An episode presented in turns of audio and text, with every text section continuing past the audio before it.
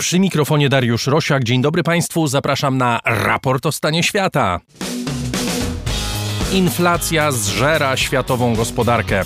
W Unii Europejskiej rekordowe poziomy w kilku krajach przekraczają nawet 10%. Skąd się wzięła i dlaczego tak trudno ją opanować? Jak walczą z nią rządy i banki centralne i jaki wpływ na stan światowej gospodarki ma konfrontacja Rosji z Zachodem? We Włoszech wybory prezydenckie, trwający od poniedziałku maraton wyborczy pokazuje, że ta funkcja wcale nie jest wyłącznie ceremonialna i może mieć poważny wpływ na włoską politykę. Unia Europejska broni Litwę w starciu polityczno-handlowym z Chinami. Dlaczego mały kraj z północy Europy zdecydował się na konfrontację z globalnym gigantem? Zamach stanu w Burkina Faso. Puchar Narodów Afryki w rozrywanym konfliktem wewnętrznym Kamerunie. Dlaczego zachodnia Afryka przestała być ostoją stabilności na kontynencie? W Danii jedna rzecz łączy prawicę i lewicę niechęć do przyjmowania kolejnych migrantów i twardy stosunek do tych, którzy już się w kraju osiedlili. Skąd to się bierze? I jeszcze, czym różni się duży naród od małego i czym oba różnią się od społeczeństwa? To wszystko w raporcie o stanie świata 29 stycznia 2022 roku. Raport o stanie świata to program finansowany przez słuchaczy, otwarty dla wszystkich za darmo. Zapraszam zatem wszystkich do słuchania, a tych z Państwa, którzy chcieliby nas wesprzeć finansowo, zapraszam na mój profil w serwisie patronite.pl. Wszystkim patronom raportu z serca dziękuję, bo to dzięki Państwu nasz program istnieje. Zachęcam do korzystania z naszych dodatkowych usług. Dziś może zwrócę uwagę na przygotowywany przez Adriana Bąka newsletter. Co środa mogą Państwo otrzymywać przegląd mediów z całego świata. Wystarczy się zapisać na naszej stronie internetowej raportostanieświata.pl. Łatwo Państwo znajdziecie odpowiedni kafelek. Zapraszam serdecznie. Chris Wawrzak, Adrian Bąk w reżyserce studia Efektura w Warszawie, gdzie nagrywamy nasze programy. Zaczynamy.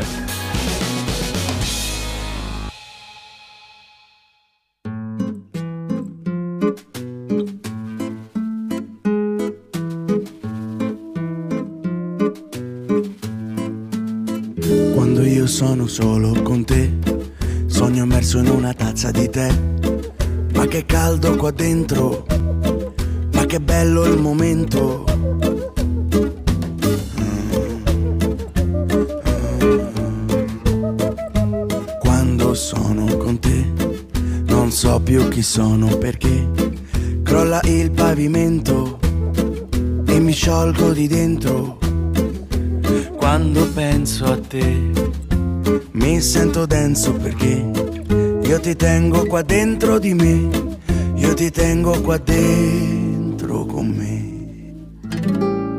Mi so ubriacato di una donna, quanto è buono l'odore della gonna, quanto è buono l'odore del mare, ci vado di notte a cercare le parole, quanto è buono l'odore del vento, dentro lo sento, dentro lo sento, quanto è buono l'odore dell'ombra, quando c'è il sole che sotto rimbomba, come rimbomba l'odore dell'ombra, come rimbomba, come rimbomba, e come parte, come ritorna, come ritorna l'odore dell'onda.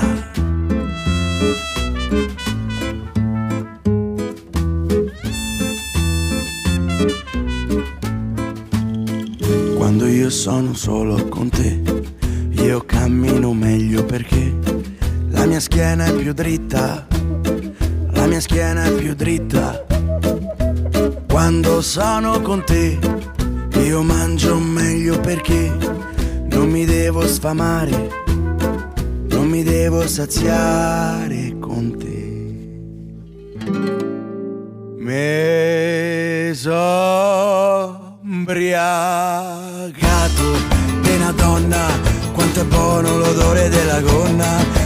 buono l'odore del mare, ci vado di notte a cercare le parole, quanto è buono l'odore del vento, dentro lo sento, dentro lo sento, quanto è buono l'odore dell'ombra, quando c'è il sole che sotto rimbomba, come rimbomba l'odore dell'ombra, come rimbomba, come rimbomba, e come parte e come ritorna, come ritorna l'odore dell'onda.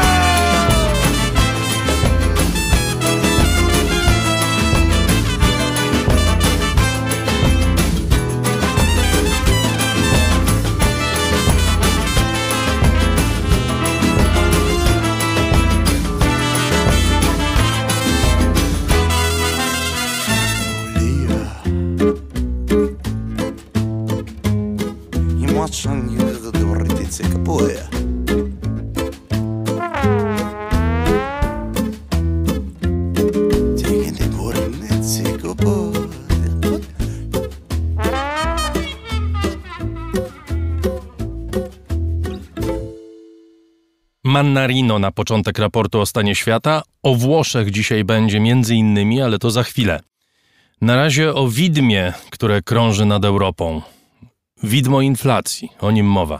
A właściwie nie widmo krąży, tylko inflacja w sensie jak najbardziej materialnym i nie tylko w Europie, ale prawie na całym świecie.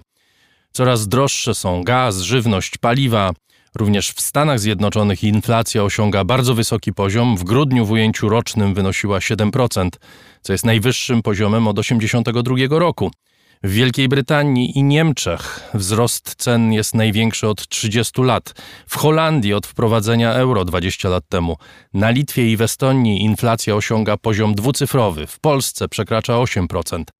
Co z tym zrobić? Jak rządy i banki centralne walczą ze wzrostem cen jak to wszystko wpływa na gospodarkę? O tym porozmawiam z moim gościem, a jest nim Ignacy Morawski, główny ekonomista Pulsu Biznesu oraz dyrektor Centrum Analiz Spot Data. Dzień dobry. Dzień dobry, witam pana, witam państwa. Skąd się wzięła tak wysoka inflacja? No jest to koszt, e, odłożony koszt e, pandemii. E, mogliśmy przejść przez tę pandemię mając potężną recesję, bezrobocie. Tego uniknęliśmy. No więc płacimy koszt w postaci podwyższonej inflacji. Mimo tego, że ta inflacja jest no, wyższa niż można było oczekiwać, choć można było przewidzieć, że ona będzie, to ja sądzę, że ten bilans wciąż jest dodatni, w sensie warto było, warto ten koszt ponieść zamiast kosztu bardzo wysokiego bezrobocia. A Natomiast, jak, jak ten system wygląda? To znaczy z czego się tak, bierze wzrost się, cen? Generalnie wzrost cen bierze się stąd, że popyt w gospodarce, czyli to ile ludzie chcą kupić towarów i usług, e, jest wyższy niż zdolność dostarczenia tych towarów i usług. W czasie kryzysu pandemicznego zdolność ludzi do kupowania była podtrzymywana przez rządy tak? bo dochody były pod, podtrzymywane. Jeden z najbardziej niesamowitych, moim zdaniem, wskaźników ekonomicznych pokazuje, że dochody Amerykanów w czasie pandemii wzrosły. Ja mówię o Amerykanach, bo moglibyśmy też patrzeć na Polskę, na Europę. Wszędzie te procesy są podobne, natomiast Stany Zjednoczone jako największa gospodarka trochę wyznaczają trendy, mają najwięcej danych, najłatwiej się pewne rzeczy obserwuje. Trochę tak jak w biologii no, często się patrzy na myszy, tak? To w, ekonomii patrzy się na to, co się dzieje w USA, bo to jest taki model trochę. No więc y, to jest niesamowite, że w czasie kryzysu dochody Amerykanów wzrosły. Dostali tyle transferów fiskalnych, że mimo dużego bezrobocia, mimo załamania gospodarczego mieli wyższe dochody. A jednocześnie zdolność wytwarzania e, towarów i usług jest niższa niż w przeszłości.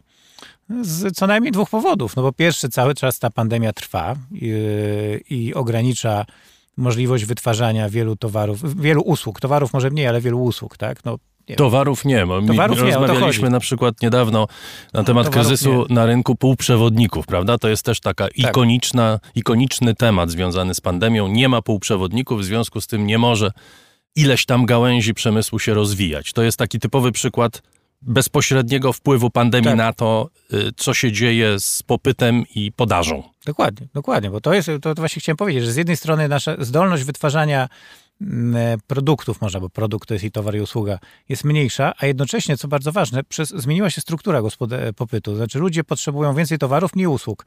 Na przykład w zeszłym roku Europejczycy nie pojechali na narty, no to kupili więcej lodówek, telewizorów, sprzętu AGD, tak? Czyli, czyli dużo więcej kupujemy towarów i światowy system przemysłowy e, nie jest w stanie się tak szybko dostosować, tak? bo o ile jedna fabryka może zwiększyć produkcję z roku na rok o 20%, o tyle cały globalny system produkcji towarów nie jest w stanie tak szybko zwiększyć produkcji. No więc z tymi półprzewodnikami było tak, że e, w czasie pandemii na wiosnę 2020 roku producenci samochodów wycofali zamówienia, bo spadła sprzedaż a później jak sprzedaż zaczęła szybko odbijać w gospodarce ogółem, to weszli na to miejsce producenci pralek, telewizorów, telefonów, komputerów, laptopów.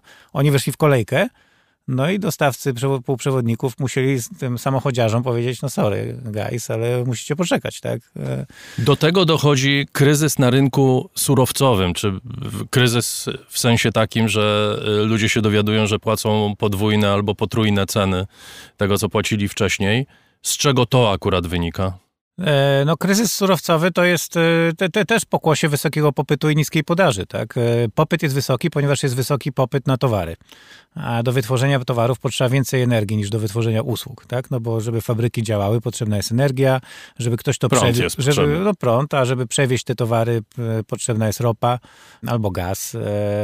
Więc generalnie im większy popyt na towary, tym większy popyt na energię, a jednocześnie zdolność wytworzenia e, surowców jest mniejsza e, z wielu powodów. No, banalny powód jest taki, że e, w wielu krajach trwają przerwy produkcyjne związane z pandemią, a bardziej strukturalny powód polega na tym, że zdolności produkcyjne na rynku surowców zawsze odbijają dość wolno po kryzysie. No bo żeby zaangażować całą masę e, maszyn, stworzyć nowe zdolności wykopywania węgla, to musi minąć ileś miesięcy. A teraz jeszcze jesteśmy w wyjątkowo trudnej sytuacji, bo mamy transformację klimatyczną i wiele instytucji nie chce finansować e, kopalni węgla, nowych e, platform do wydobywania ropy. Banki mówią, nie, nie, chcemy tego robić, tak, mamy czyste ręce, nie angażujemy się w brudną energię, więc w ogóle jest trudniej o finansowanie tych projektów, więc zdolności podażowe na rynku surowców odbudowują się dużo wolniej niż e, popyt.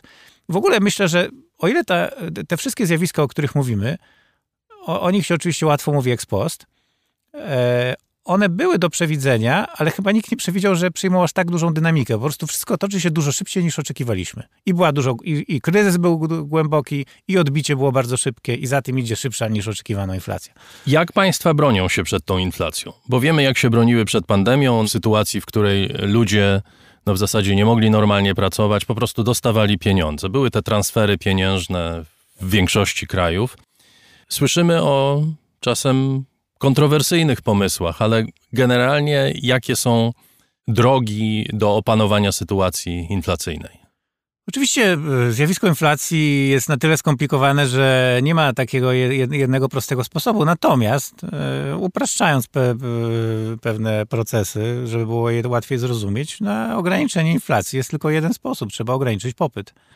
E, tak jak powiedziałem, inflacja w skali świata, bo w poszczególnych krajach są różne przyczyny, ale w skali świata generalnie średnio rzecz biorąc, wynika z faktu, że popyt jest po prostu wyższy niż podaż. Więc to, co się robi w takiej sytuacji, to się ogranicza popyt.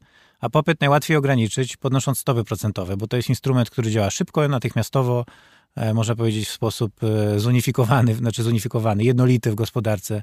Teoretycznie można by ograniczać popyt też polityką fiskalną, ale to jest trudniejsze. No bo zanim parlamenty przeprowadzą ustawy, które obniżają wydatki, podnoszą podatki, mija dużo czasu, jest za późno, a poza tym, kto chce obniżać wydatki po kryzysie? Nikt.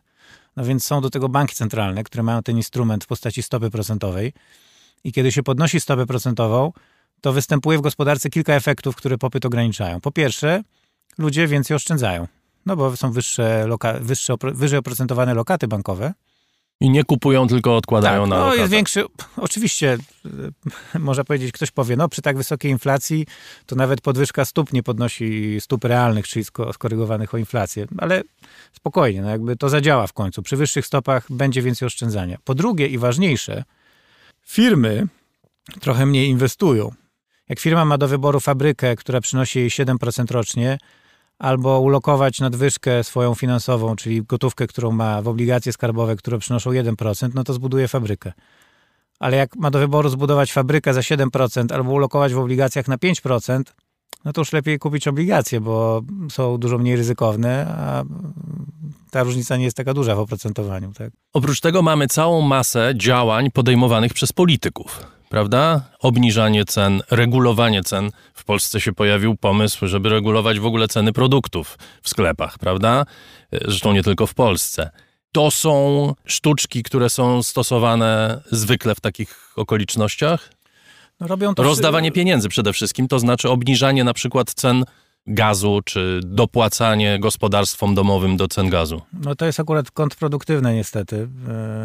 Znaczy logika polityczna jest trochę tutaj sprzeczna z logiką czysto ekonomiczną. I e, no, ekonomiści muszą zaakceptować fakt, że, że po prostu świat nie zawsze wygląda tak jak w modelach ekonomicznych. Tak? Czysto modelowo rzecz patrząc, powinniśmy zacieśnić politykę fiskalną, czyli ograniczyć wydatki albo podnieść podatki. Wtedy popyt byłby niższy. E, no ale to jest bardzo trudne, tak? Więc rządy odwołują się do różnych działań, które mają za zadanie szybko obniżyć inflację. No, ceny regulowane to jest jedna rzecz. E, dodatki różne dla biedniejszych gospodarstw domowych to, to będzie miało przejściowy efekt. Znaczy, wprowadzenie cen regulowanych, moim zdaniem, ma mały sens w ogóle. To nie ograniczy inflacji, bo e, negatywne koszty regulowania cen są większe niż, niż korzyści. W momencie zniesienia tej regulacji ceny z powrotem rosną, a w momencie, kiedy mamy regulację, to mamy dużą nieefektywność, e, gorszą alokację kapitału i zasobów w gospodarce. Ale są takie rynki i takie produkty, na których ceny są regulowane zawsze, prawda? Tak, na tak, przykład, nie wiem, tak. ceny gazu czy ceny energii elektrycznej. Tak, więc jakby to, co mówię, jak zwykle nie stosuje się do wszystkich sytuacji. Są sytuacje, w których można regulować cenę i warto. Że przede wszystkim to są rynki monopolistyczne, tak? E, Są takie rynki, czyli gdzie jest jeden producent albo dwóch producentów. Energia może być takim rynkiem. No i wydaje mi się też, że w naturze trochę polityki leży to, żeby chronić słabszych, tak? Więc e, Wydaje mi się, że obniżanie y, sztuczne, regulacyjne cen tych towarów, których wzrost jest ewidentnie przejściowy, bo na przykład wzrost cen gazu w Europie jest ewidentnie przejściowy, ma sens. Więc ja uważam, że na przykład cięcie podatków, akcyzy, VAT na gaz ma sens. Dlatego, bo wzrost cen gazu jest moim zdaniem przejściowy. Wynika z takiego po prostu bardzo kumulacji wielu czynników po, pozytywnych popytowych i negatywnych podażowych, więc niektóre działania podejmowane przez rządy jak najbardziej są słuszne. Natomiast generalnie taka szeroka akcja pod tytułem dajemy teraz ludziom pieniądze, bo rosną ceny, no oczywiście skończy się tym, że ta inflacja będzie dłuższa. Eee, natomiast najważniejsze pytanie dziś jest takie, czy będziemy musieli zapłacić za tą inflację, za obniżanie inflacji recesją. To jest, wydaje mi się, pytanie numer jeden dziś, które sobie ludzie stawiają na rynkach finansowych, w gospodarce, ekonomiści, eksperci. A jak sobie na to pytanie odpowiada Europejski Bank Centralny? Europejski Bank Centralny ma taką instynktowną y, reakcję na kryzys to jest dodrukowywanie pieniędzy. Tak było w 2007-2008. W tej chwili Europejski Bank Centralny mówi Christine Lagarde, że nie zamierza podnosić stóp procentowych, to co Amerykanie robią, na przykład Rezerwa Federalna chce to robić. To są dwie filozofie podejścia do y, zwalczania kryzysów? Nie, nie niekoniecznie. Ja, ja dużo mówiłem teraz o inflacji z takiej perspektywy globalnej. Patrzyłem na świat. Mhm. Ja, jesteśmy mieszkańcami świata i wiele problemów, które nas dotyczą, to są problemy światowe. Natomiast oczywiście jak spojrzymy na poszczególne kraje, to te, ten problem wygląda w różnych miejscach inaczej. E, więc mamy rzeczywiście tak, że w Ameryce, w Stanach Zjednoczonych szykują się podwyżki stóp. Jeszcze pół roku temu wydawało się, że będą dopiero w 2023, ale teraz wydaje się, że już będą od marca. Tak? Więc Fed zacznie podnosić stopy od marca, to będzie wielkie wydarzenie dla światowej gospodarki, bo rośnie koszt pieniądza, najważniejszego pieniądza świata, koszt pożyczania, więc to dla globalnej gospodarki jest naprawdę duże wydarzenie. Wzrośnie cena dolara, No, tak? pożyczania dolarów, tak. Mhm. Stopa procentowa, czyli cena pożyczania dolarów wzrośnie. Zacznie rosnąć Mówi się, że za chwilę będziemy mieli parytet euro do dolara. No, że, czyli że będzie 1 dolar za 1 euro, tak? Tak. No teraz trzeba płacić 1, chyba 11 dolar, 1,11 dolara za 1 euro, czyli że dolar się umocni. Nie wydaje mi się, żeby aż tak to poszło, żeby aż tak dolar się umocnił, ale u nas też się podnosi stopy procentowe, tak? U nas y, stopy poszły o 2 punkty procentowe do góry, pójdą jeszcze pewnie za 2 lub 3. Natomiast strefa euro rzeczywiście nie podnosi stóp procentowych. Pytanie, czy słusznie? Moim zdaniem wiele wskazuje, że tak, bo jest jedna rzecz, która różni strefę euro od nas i od Stanów Zjednoczonych. A mianowicie w strefie euro y, za tym wzrostem inflacji, który mamy, nie idzie wzrost płac. Co jest oczywiście dla obywateli bolesne. Ale jednocześnie to sprawia, że ta inflacja, która jest, wiele wskazuje, że będzie przejściowa w strefie euro. Bo bez wzrostu płac trudno utrzymać wzrost cen. E, Tak naprawdę wzrost płac jest takim jednym z kluczowych czynników, które generują wzrost cen. Tak? E, Rosną płace w relacji do wydajności wtedy ludzie są w stanie więcej kupować niż produkują. Natomiast u nas i w Stanach Zjednoczonych, a szczególnie u nas, bardziej niż w Stanach Zjednoczonych, płace rosną szybko. U nas średnie wynagrodzenie wzrosło w grudniu w sektorze przedsiębiorstw o ponad 10% rok do roku. E, I znów w takich sytuacjach zawsze jak się mówi, że rośnie wynagrodzenie, to duża część ludzi się denerwuje, bo nie, nie widzi żadnych podwyżek. Tak? No więc przypomnijmy, że jeżeli płace rosną dwa, średnio o 11%, to znaczy, że nie wiem, jedna na przykład trzecia ludzi dostała podwyżkę o 30%, a dwie trzecie o zero. Tak? Więc jakby większość ludzi nie dostała podwyżki, tak? Ale mimo wszystko to wystarczy, że ta jedna trzecia dostała, bo za rok dostanie kolejna jedna trzecia.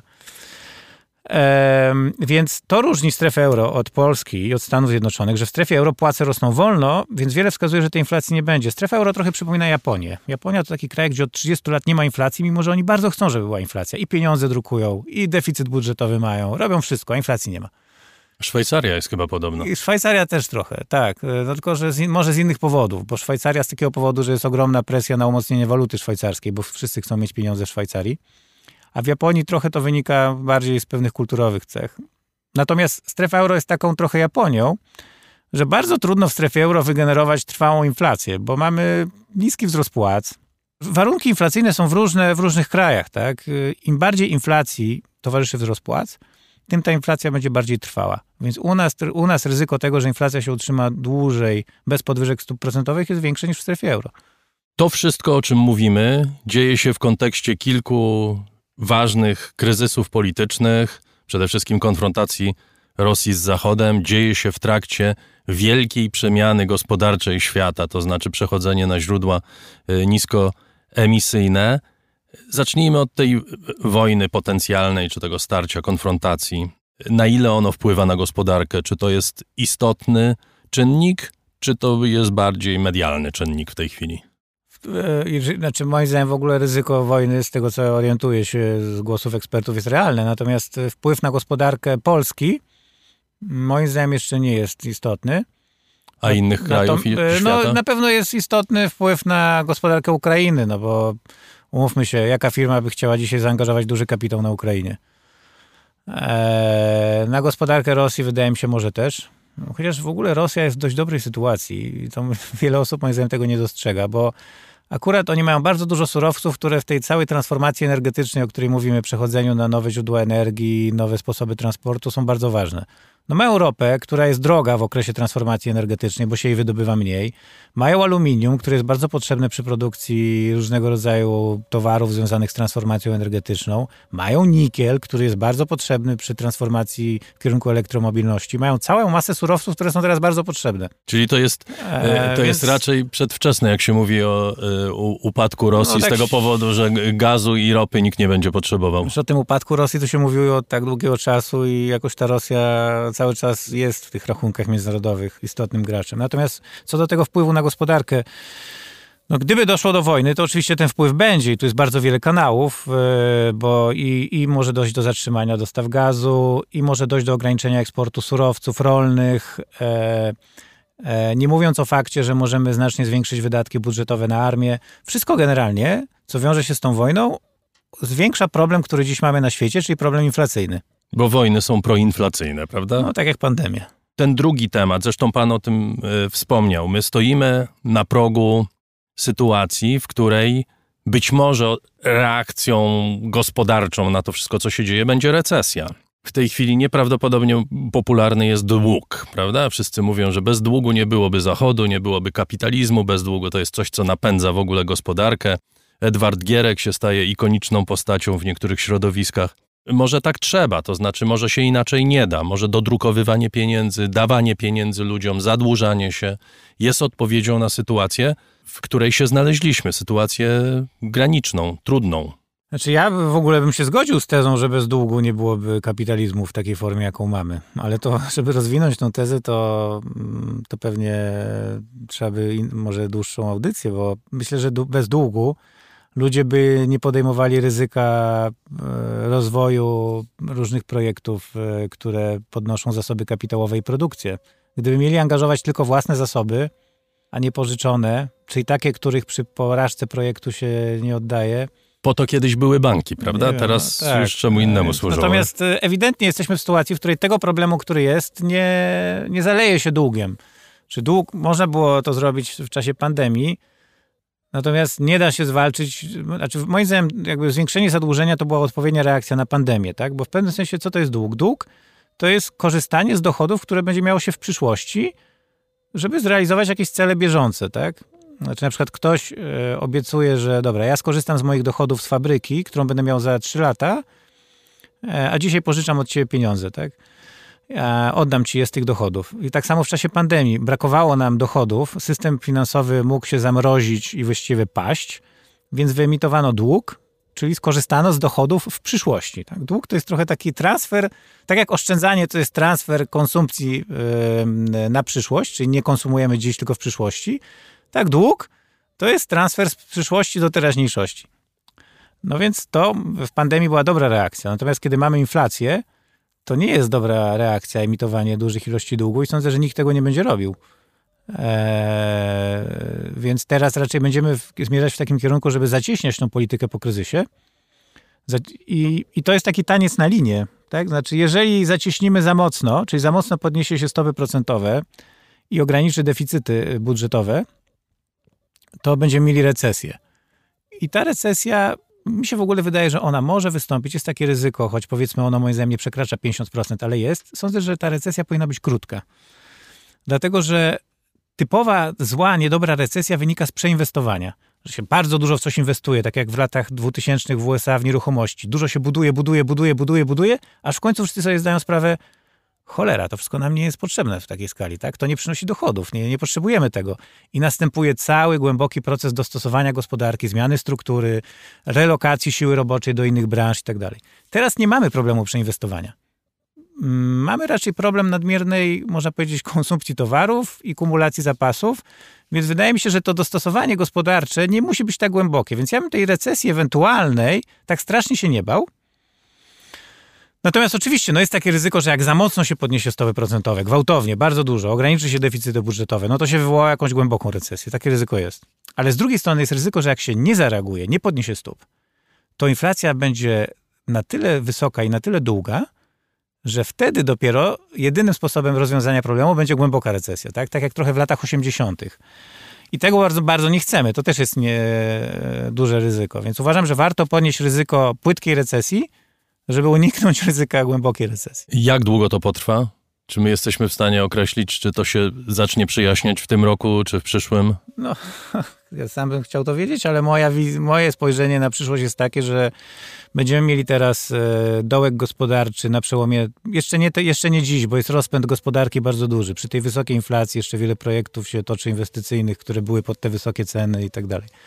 Ale będziemy mieli dołek gospodarczy 2022-2023 E, wydaje mi się, że jest szansa na to, że będzie to, no będzie to rodzaj takiej krótkotrwałej stagnacji. I moim zdaniem jest szansa, że opanujemy tę inflację w ten sposób. Z różnych powodów, tak? E, między innymi dlatego, że ten wzrost płac w wielu miejscach na świecie nie jest wystarczająco wysoki, żeby tą inflację utrzymać przez wiele lat na wysokim poziomie. Ale tego spowolnienia będziemy potrzebować na pewno. Bardzo dziękuję. Ignacy Morawski, główny ekonomista Pulsu Biznesu oraz dyrektor Centrum Analiz Spot Data był gościem raportu o stanie świata. Bardzo dziękuję. dziękuję. Bardzo dziękuję.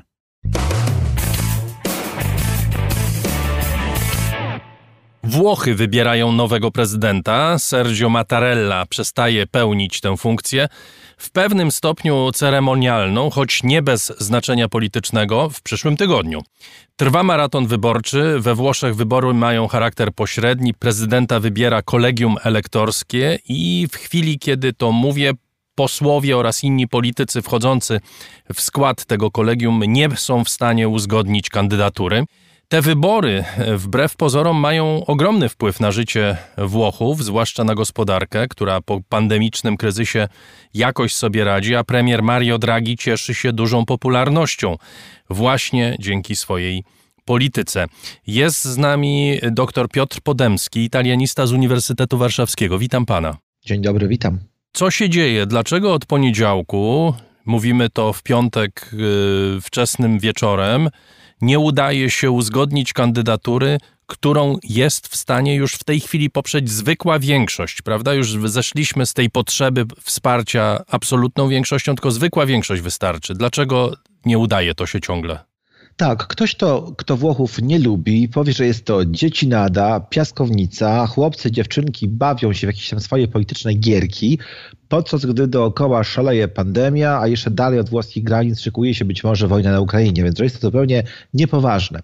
Ktoś, kto Włochów lubi i bardziej być może rozumie i docenia, powie, że jest to najlepszy taki w wydaniu Machiavellego polityczny teatr, dreszczowiec polityczny, jakiego można by sobie tylko wyobrazić, zamarzyć o nim właśnie, bo to się dzieje na naszych oczach w tej chwili. Naturalnie jest tam mnóstwo zwrotów akcji dramatycznych, scenariuszy, które się y, już za chwilkę właściwie anulują, unieważniają i to wszystko jest naprawdę zapierający dech w piersiach wielki show polityczny. Ale cóż takiego właściwie się stało? Otóż pamiętajmy, że mamy we Włoszech od y, kilku miesięcy ponadpartyjny rząd jedności narodowej pod dowództwem, przywództwem Maria Dragiego, który jest premierem Super Mario, tą postacią, która przyszła jakby z lepszego świata e, finansjery międzynarodowej, który jest podziwiany na świecie i który miał swoim autorytetem te Włochy uratować. A więc koalicja większościowa, rządowa de facto jest, ale są to bardzo, bardzo różne siły. Od skrajnej prawicy do lewicy, która no, z tą prawicą normalnie w zwykłej sytuacji chciałaby mieć mało bardzo do czynienia. Wydawało się więc, że wybory będą formalnością. Ta właśnie większość rządowa po prostu wybierze jakąkolwiek osobę, która będzie jako, jak najmniej niestrawna dla wielu z nich, czyli osoby raczej z drugiego, trzeciego garnituru, niż jakiegoś takiego wiodącego polityka, który miałby e, swoich wrogów, byłby kontrowersyjny. I oto sprawa się zakończy. Ale tutaj pojawiły się dwa wielkie znaki zapytania. Po pierwsze, naturalnym kandydatem byłby sam Mario Draghi ten współczesny mąż opatrznościowy, który Italię ratuje, no gdyby mógł się przesiąść do pałacu Kwirinalskiego z urzędu premiera, to przez 7 lat byłby tym ojcem narodu, przewodził wszystkiemu i patronował. Ale okazało się paradoksalnie, że politycy włoscy uważają go za nadmiernie wykwalifikowanego. Osobę, którą, której szkoda do symbolicznego tylko właściwie urzędu prezydenckiego. Lepiej trzymać go w pałacu premiera, tam gdzie naprawdę rządzi, administruje krajem, gdzie jego zdolności menedżerskie są niezwykle ważne. A więc oczywista kandydatura upadła. Z kolei kandydatura bardzo nieoczywista, czy wręcz antyoczywista, to kandydatura Berlusconiego, który sam się zgłosił do wyborów i bardzo z wielką determinacją e, zaczął zabiegać o to, aby tego wyboru, aby te wybory przeprowadzić, aby tego wyboru właśnie dokonać. Przez kilka więc tygodni, miesięcy we włoskiej polityce trwała wielka dyskusja o tym, która zgrzewała do czerwoności także i zagranicznych dziennikarzy i e, komentatorów, czy Berlusconi da radę, czy nie da rady raz jeszcze swoim geniuszem politycznym zapewnić sobie ten wybór na prezydenta. To się nie udało. On sam zrezygnował właściwie w przeddzień wyborów i oto lokomotywa wpadła na ścianę. To znaczy doszło do głosowań tego wielkiego kolegium elektorów, które liczy 1009 osób w parlamencie i właściwie nie było żadnej koncepcji, na kogo mają głosować. Stąd też w ciągu, w ciągu kilku tur głosowania wrzucano białe kartki, czyli odwlekano decyzję na kolejne dni. I tak naprawdę nie było dobrego wyjścia. Dopiero dziś, podczas kolejnego głosowania, centroprawica przypuściła szarżę niezwykle e, bohaterską i odważną, ale skończyła się ona klęską.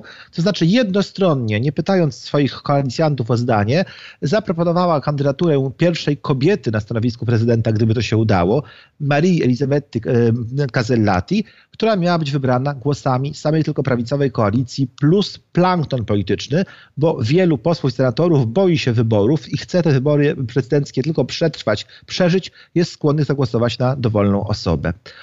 Znów tutaj jednak wybuchł kolejny problem. Okazuje się bowiem, że liderzy partyjni nie mają do końca wpływu na y, szeregowych członków swoich partii, na członków tego kolegium elektorskiego.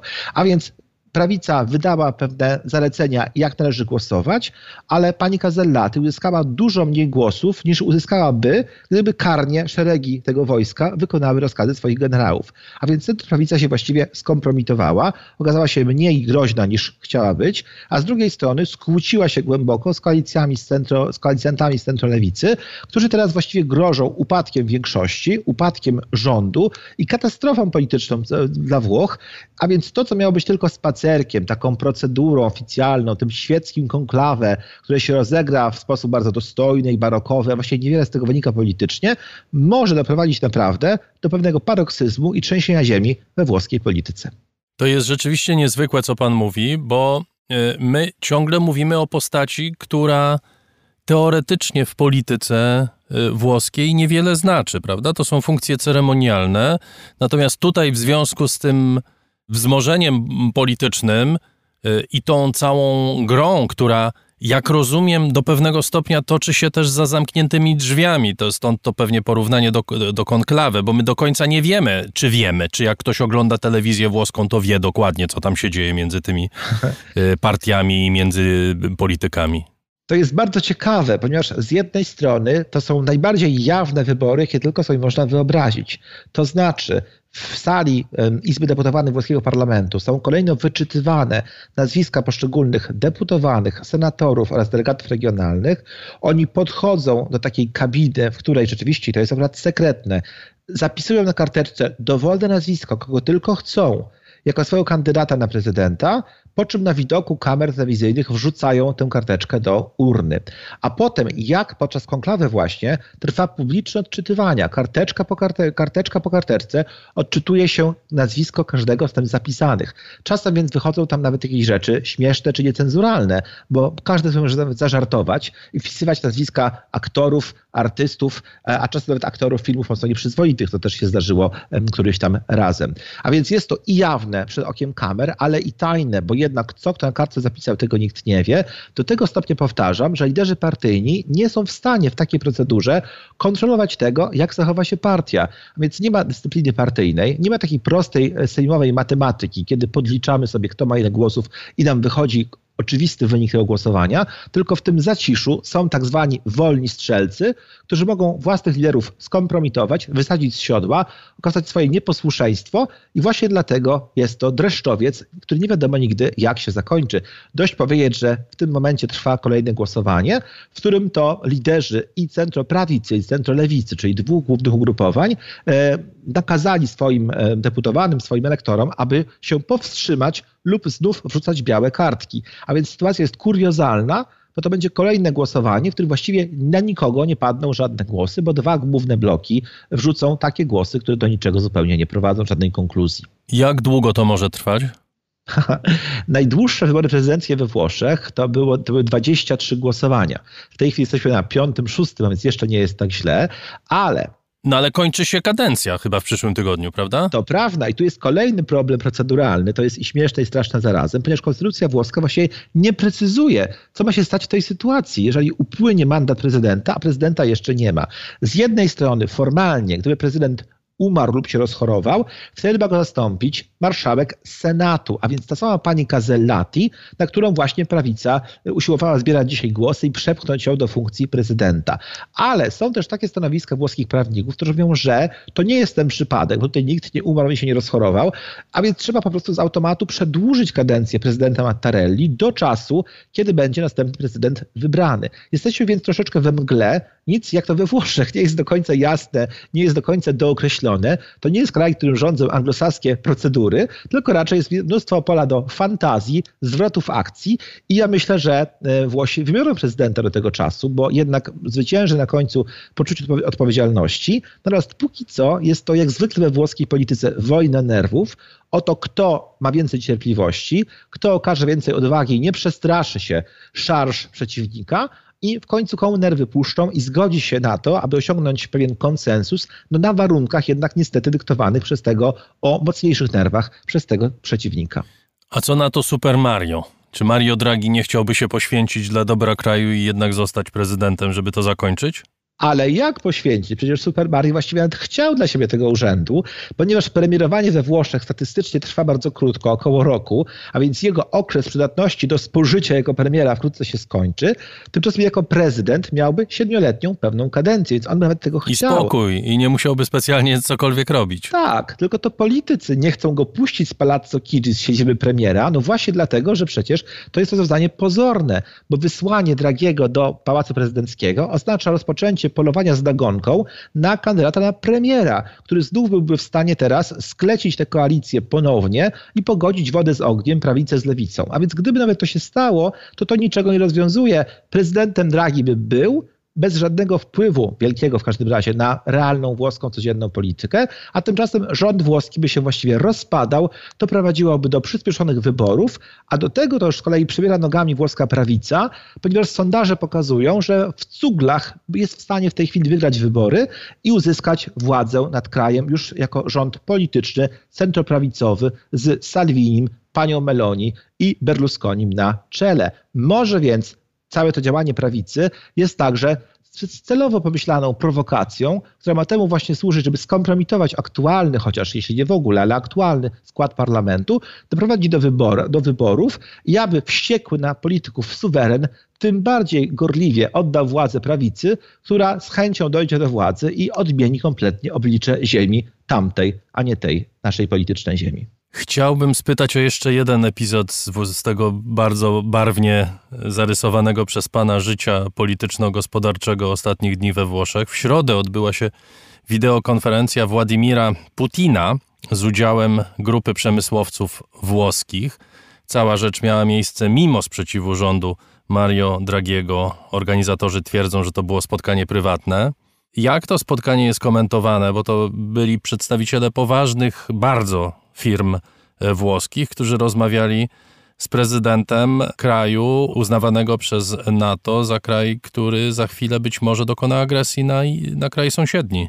Tak, z jednej strony komentarze właściwie już, już przebrzmiały, ponieważ Włosi w tej chwili są no, bez reszty pochłonięci tym spektaklem wokół wyborów prezydenckich, ale jednak te komentarze były. Wczoraj choćby jeszcze bardzo wyraźnie było je słychać. Rzeczywiście, co może jest pozytywne z naszego polskiego punktu widzenia, to to, że we Włoszech normalnie dość bezkrytycznie zapatrzonych w Rosję, w jej wielkość, mocarstwowość, potęgę i przy pewnej dyskretnej niechęci do Ameryki, często sympatyzującej nawet z pewnymi krokami Putina, który rzuca wyzwanie temu hegemonowi świata zachodniego, że w tych Włoszech w tej chwili jednak przychodzi pewne otrzeźwienie i ton ogólny komentarzy jest jednak taki, że polityka rosyjska no, jest potępiana. Mówi się wyraźnie o tym, że jest to podżeganie do wojny, że jest to sprowadzanie bezpieczeństwa na świat zachodni i na pokój na świecie, a więc generalnie Włosi są krytyczni. I dlatego też dostało się, a jakże i to bardzo mocno w mediach, tym menedżerom właśnie włoskim, którzy y, spotkali się z Putinem w tym momencie. Co prawda linia obrony była taka, że spotkanie planowane było bardzo dawno, w październiku czy listopadzie, więc nikt nie do końca był świadom tego, w jakim kontekście w tej chwili ono wypadnie. Dalej podkreślono, że państwowe koncerny, które z Rosją robią um, interesy, wycofały się z tego spotkania za wyjątkiem tylko giganta paliwowego, bo tutaj to już niestety sprawa jest taka, że firma Enel, która zajmuje się gazem przede wszystkim także innymi paliwami, no nie może sobie pozwolić na to, żeby z Rosją e, grać nieelegancko, bo za bardzo od niej zależy, a Putin zaś w trakcie tego spotkania obiecał Włochom to, że będą nadal mogli kupować gaz rosyjski po cenach dużo niższych od rynkowych, a więc Putin dobrze wie, jakie atuty może rozgrywać i jak tutaj może z Włochami mm, pracować, współpracować, te, podtrzymać tę współpracę. On przypomniał, że 500 y, firm włoskich y, działa w Rosji w takich sektorach jak energia, produkcja stali, banki przede wszystkim. Oczywiście. Są inwestycje rzędu 5 miliardów dolarów w gospodarkę. To są związki, które sięgają historii, prawda? Ja pamiętam, że kiedyś producent opon Pirelli otrzymał nawet order Lenina tak, w Związku to... Radzieckim jeszcze chyba w 60 latach to bardzo oczywiście typowe dla relacji włosko-rosyjskich. Powtarzam cię, taka wzajemna fascynacja, a zwłaszcza fascynacja Włochów Rosjanami, no jest bardzo dawnej daty. Ci menedżerowie firm prywatnych bronili się tym jeszcze dzisiaj zupełnym takim realizmem, y, no właśnie takim, że muszą dbać po prostu o nie tyle patriotyczny interes kraju, ale to też, ale także zwyczajnie o interesy własnych firm, które jednak mają zysk przynosić, a nie ponosić stratę i dlatego kimkolwiek Putin nie jest, trzeba z nim rozmawiać, bo realia są takie, że te banki, zwłaszcza na przykład interes Sao Paulo, oni mają w Rosji interesy i muszą tych interesów bronić. Lepiej to robić rozmawiając z Putinem, niż go obrażać pryncypialną odmową e, i niechęcią do niego. Ale jak powiedział pan redaktor, to tak oczywiście wygląda, że od czasów no, naprawdę historycznych, od XIX wieku są Włosi w tę Rosję zapatrzeni, a potem już w wieku XX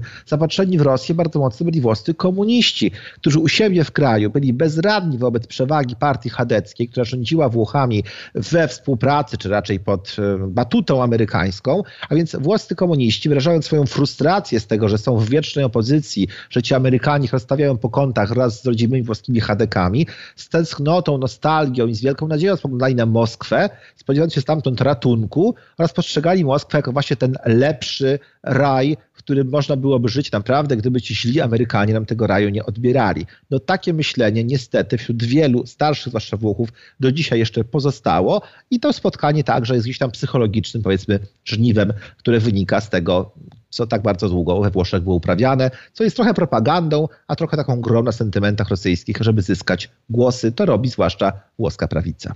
Mario Draghi w tym sensie też jest takim powiewem świeżego e, powietrza, bo on bardzo silnie dbał wizerunek e, Włoch jako takiego stabilnego sojusznika Zachodu, a nie Rosji, na przykład w przeciwieństwie do Silvio Berlusconiego, wielkiego przyjaciela Władimira Putina, czy nawet Matteo Renziego, prawda? Przypomnijmy, że to za jego premierostwa po aneksji Krymu Włochy mocno się sprzeciwiały sankcjom na Rosję. To jest jednak inny rząd, inny polityk i, i trochę inne Włochy, tak?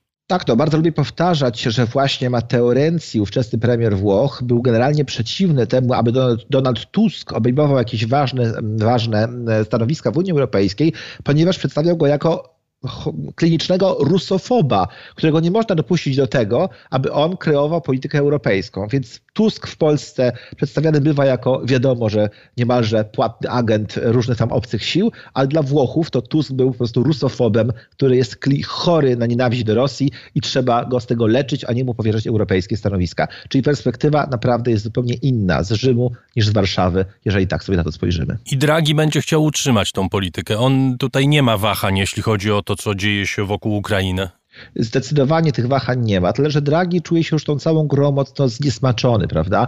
On nawet nie jest pewien tego, czy będzie mógł dalej trwać w Palazzo Chigi, siedzibie premiera, bo jeżeli te partie się pokłócą z okazji wyborów prezydenckich, to i rząd może upaść. Dalej e, pytał pan doktor o to, czy Draghi by nie chciał być prezydentem. Otóż mówi się, że on takie sygnały wysyłał do sił politycznych, że jeśli miałby tym prezydentem zostać, to przyjmie wybór tylko w czasie tych pierwszych trzech głosowań, kiedy potrzebna była większość kwalifikowana i to byłoby takie takie wręczenie kluczy do miasta niemalże wielkiemu zbawcy narodu, kiedy by naród prosił Dragiego o objęcie tego urzędu prezydenckiego. Teraz zaś w czwartym, piątym, szóstym, ósmym, dwudziestym piątym głosowaniu Dragi już nie chce być wybrany prezydentem, bo to będzie oznaczało tylko taką łaskę klasy politycznej, czy Dragiego traktowanie trochę jako koła ratunkowego, tak? A to jest jak gdyby poniżej jego godności, więc on siebie także ceni. Ale ma ten ciągle dylemat. Trzeba się kierować własnymi racjami swojej godności czy swojej kariery, właściwie już wszystko osiągnął w życiu i mógłby spokojnie pójść na emeryturę i tak byłby spełnionym człowiekiem, czy też, i to jest też nim bardzo silne, tym instynktem patrioty państwowca, który może czasami sobie jakoś zacisnąć szczęki, nos e, przykryć, żeby nie czuć tego odorku włoskiej polityki i zrobić jednak to, co uważa, że trzeba zrobić w służbie swego kraju, który ma swoje rozmaite wady, ale ma też bardzo wiele zalet i to właśnie ku czci tych zalet jego kraju, no Draghi chce dalej służyć, bo naprawdę jest służba w jego przypadku na rzecz Włoch. Doktor Piotr Podemski, italianista z Uniwersytetu Warszawskiego, był gościem raportu o stanie świata. Dziękuję panu bardzo. Dziękuję. Oh yeah.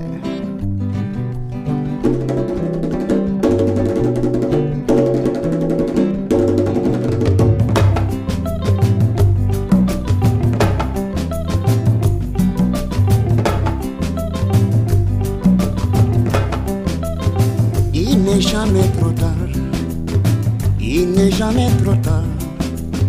Il n'est jamais trop tard. Il n'est jamais trop tard.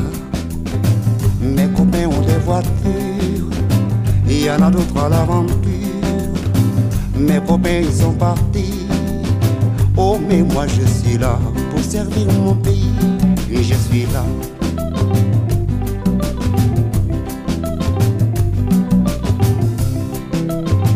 Il n'est jamais trop tard. Il n'est jamais trop tard. Il n'est jamais trop tard. Il n'est jamais trop tard. Mes copains ont des voitures. Il y en a d'autres à l'aventure. Mes copains ont des villas. Mes copains ils sont partis.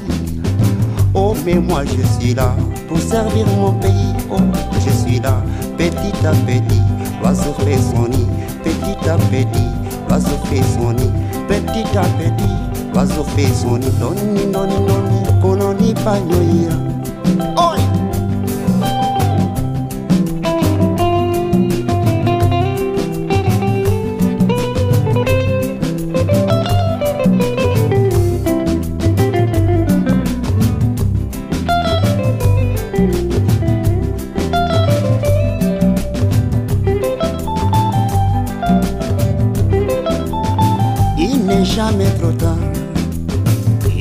N'est jamais trop tard.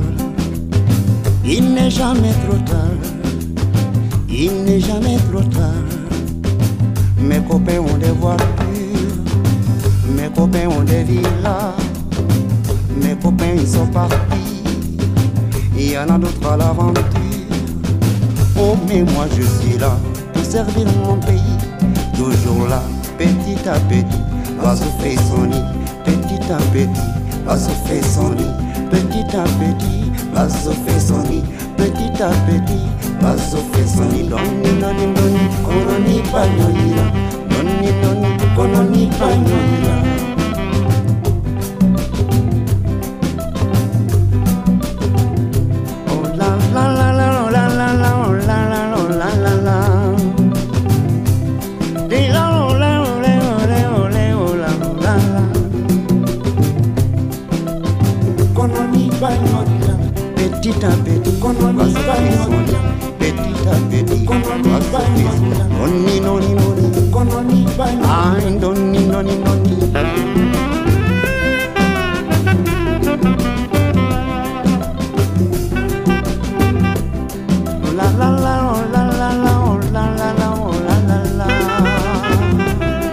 Le oh le oh le oh la oh la la.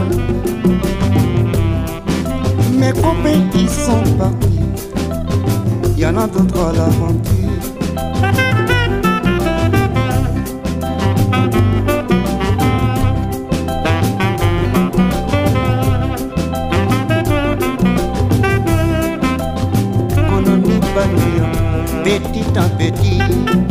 moi, petite à petit, petit à petit, on en y pagnole, à petit à petit, on en y pagnole, on en y pagnole, slowly, slowly, on en y pagnole.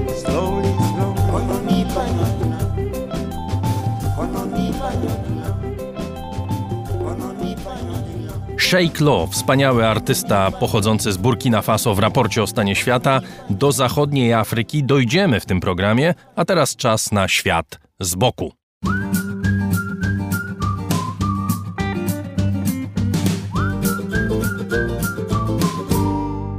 Przyjrzy mu się Grzegorz Dobiecki, na co dzień prowadzący program Dzień na świecie w telewizji Polsat News. Dziś o narodach, ludach, społeczeństwach,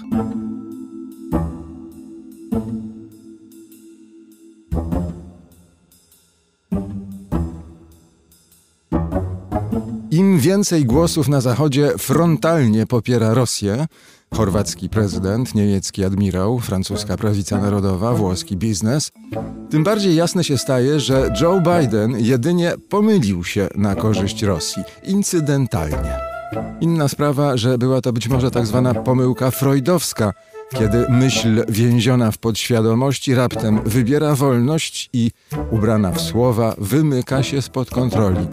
Przypomnijmy, prezydent dał do zrozumienia, że, jak to ujął, mniejszy najazd na Ukrainę uszedłby Rosji płazem. Sprostowania ogłaszane czym prędzej przez Waszyngton nie powstrzymały Wołodymira Zełenskiego przed wygłoszeniem gorzkiej uwagi, że nie ma mniejszych najazdów, tak jak nie ma małych narodów.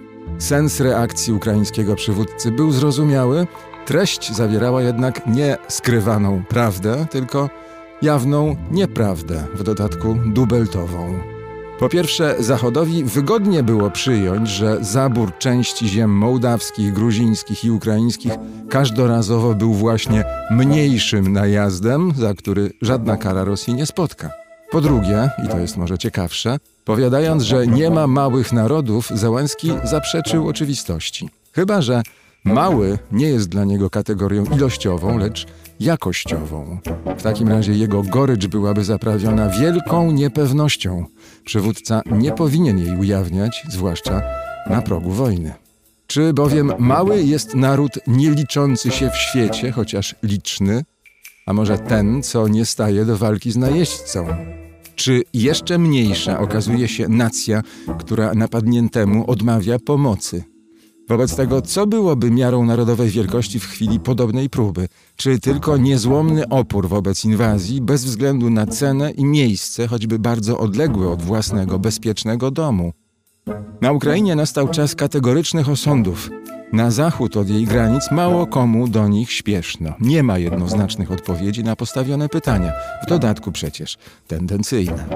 Co więcej, problem zdaje się gmatwać kwestia narodowa. Widziane z Waszyngtonu, Berlina czy nawet z Warszawy narody z Zabuga i Sanu, o ile w ogóle wzrok ku nim sięga, a myśl biegnie, bywają postrzegane jako jedna magma Wielkiej Rusi albo obszaru postradzieckiego, co na jedno wychodzi. Właśnie tak, jak sobie tego życzy Władimir Putin. Które tereny czyje, kto tam się o nie kłóci, złapał kozak Tatarzyna czy na odwrót, to nie nasza sprawa, gdzie Rzym, gdzie Krym. Z dystansem geograficznym idzie w parze albo nawet go wyprzedza dystans ideologiczny. Od terminu naród i jego pochodnych lepiej trzymać się z daleka, bo zalatują reakcją, kruchtą i populizmem, cuchną ksenofobią.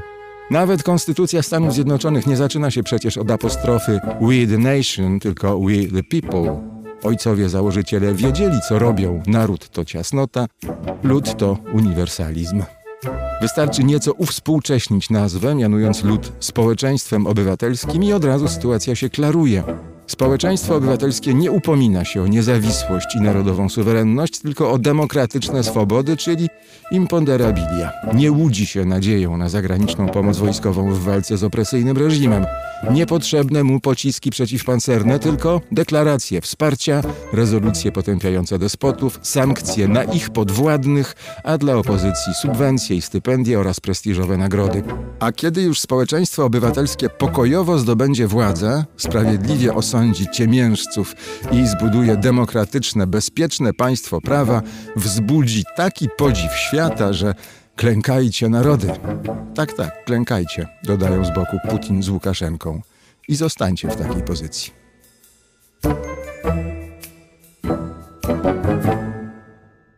Proszę Państwa, mam znakomitą wiadomość. Od wtorku wracamy do naszej serii podcastowej Raport z przyszłości.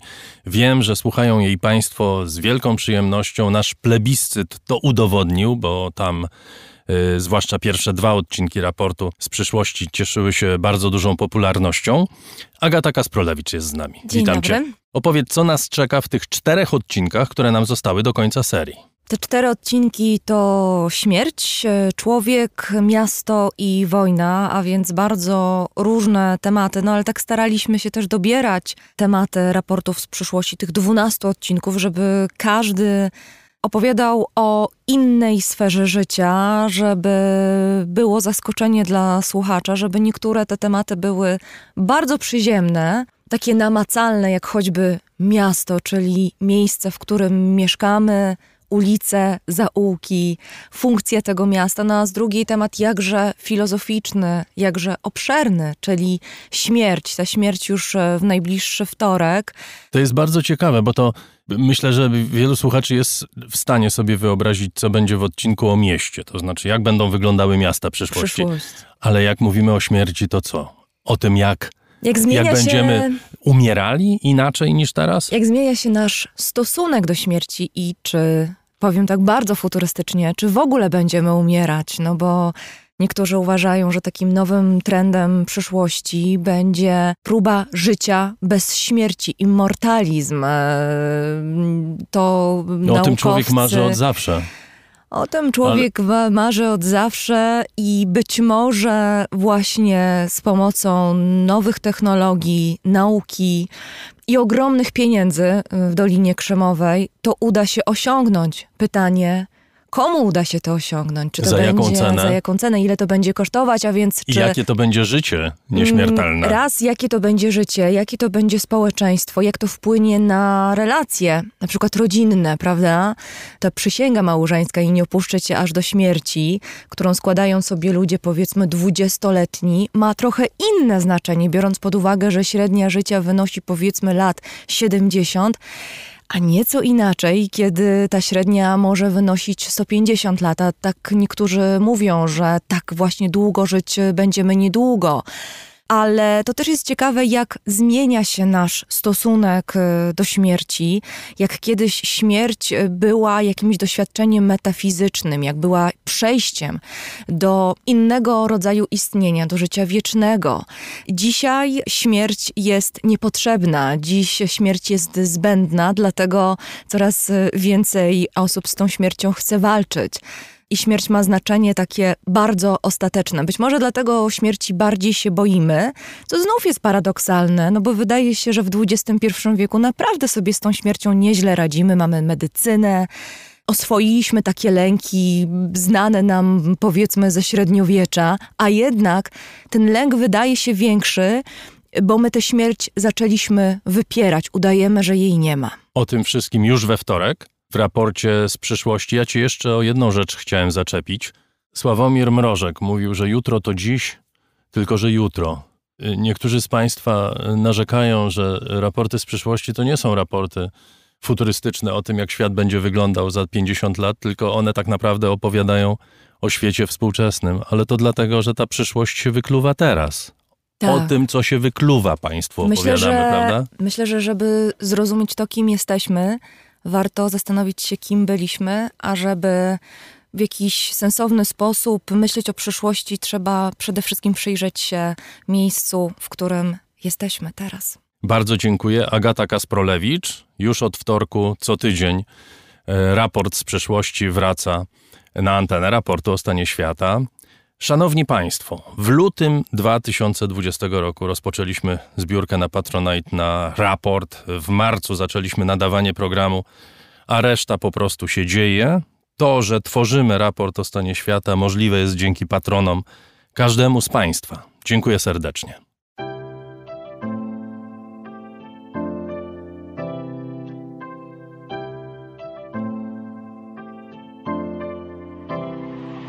Raport o stanie świata od marca 2020 roku rozwija się dzięki Państwa zaangażowaniu i szczodrości. To dzięki Wam możemy opowiadać o świecie przy pomocy dźwięków. Dzięki Wam ten program jest przygotowywany w profesjonalny sposób z zachowaniem najwyższej jakości, bo na nią właśnie zasługują słuchacze raportu o stanie świata. Z serca dziękuję wszystkim Państwu za wpłaty. Wasza hojność jest dla mnie ogromnym zobowiązaniem. Zbiórka na patronite.pl ciągle trwa, zachęcam do udziału.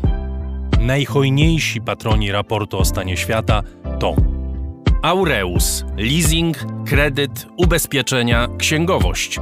Sprawdź nas na www.aureus.pl. Hotel Bania Termal Iski, oferujący pakiety zimowe z basenami termalnymi. Biblioteczka Net, książkowy abonament. Co miesiąc prosto do domu. Bierzesz i czytasz. Firma doradcza Crido. Handyhand.pl. Zapewnimy nadzór nad Twoją budową, sprawdzimy stan techniczny lokalu przed zakupem lub odbierzemy go od dewelopera. Sebastian Kazek, edunawigator, szkolenia z pierwszej pomocy. Centrum Roślin Doniczkowych Ładne Kwiatki Tomaszewski w Warszawie. tomaszewski.pl Razem w przyszłość. Polsko-Japońska Akademia Technik Komputerowych Warszawa, Gdańsk, Bytom. Firma Prosper z Sosnowca, hurtownia elektroenergetyczna i właściciel marki Czystuś. Firma Venterm z Niepołomic, generalny wykonawca instalacji sanitarnych i odnawialnych źródeł energii. Catering dietetyczny Lightbox, oferujący dietę pudełkową z wyborem potraw z różnych kuchni świata. Michał Małkiewicz. Firma Software Mill. Od zawsze zdalni programują dla całego świata. Dom wydawniczy Muza, bo świat nie jest nam obojętny. Uber. Myślimy globalnie, działamy lokalnie. A także firma Ampio Smart Home. BIMV.pl. Kursy online dla inżynierów. CIO Net and Digital Excellence. Łączymy ludzi i idee. Grupa brokerska CRB. Ubezpieczenie należności dla Twojej firmy. Bezpłatne porównanie ofert www.grupacrb.pl. Mariusz Drużyński. Salony meblowe Faster, Zełku i Białego Stoku wspierają piękne wnętrza. Agata Fischer. Galmet. Polskie pompy ciepła. Marek Jerzewski. JMP. Z miłości do sportu, z najlepszych tkanin w sercu Podhala szyjemy dla Was porządną odzież. Palarnia kawy La Cafo z Augustowa. LSB Data.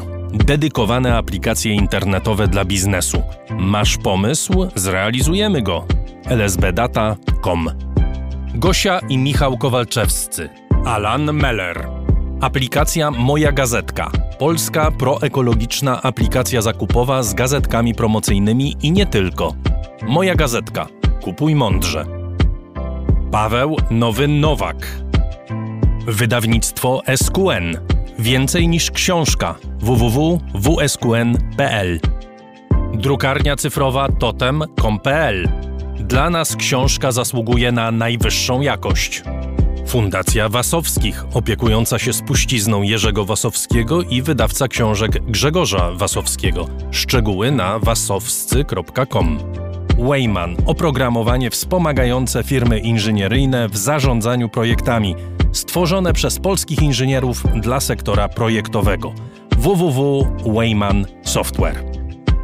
Dziękuję bardzo. To dzięki Państwu mamy raport o stanie świata.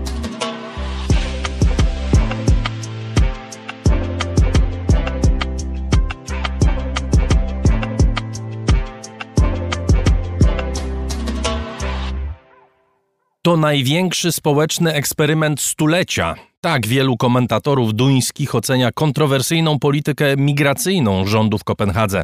Władze zdecydowały się na radykalne działania, które mają doprowadzić do rozbicia tzw. Tak równoległych społeczeństw.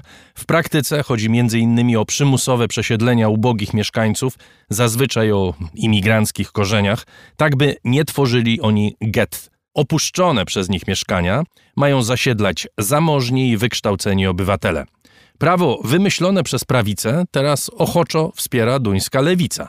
Więcej w relacji Marcina Pośpiecha.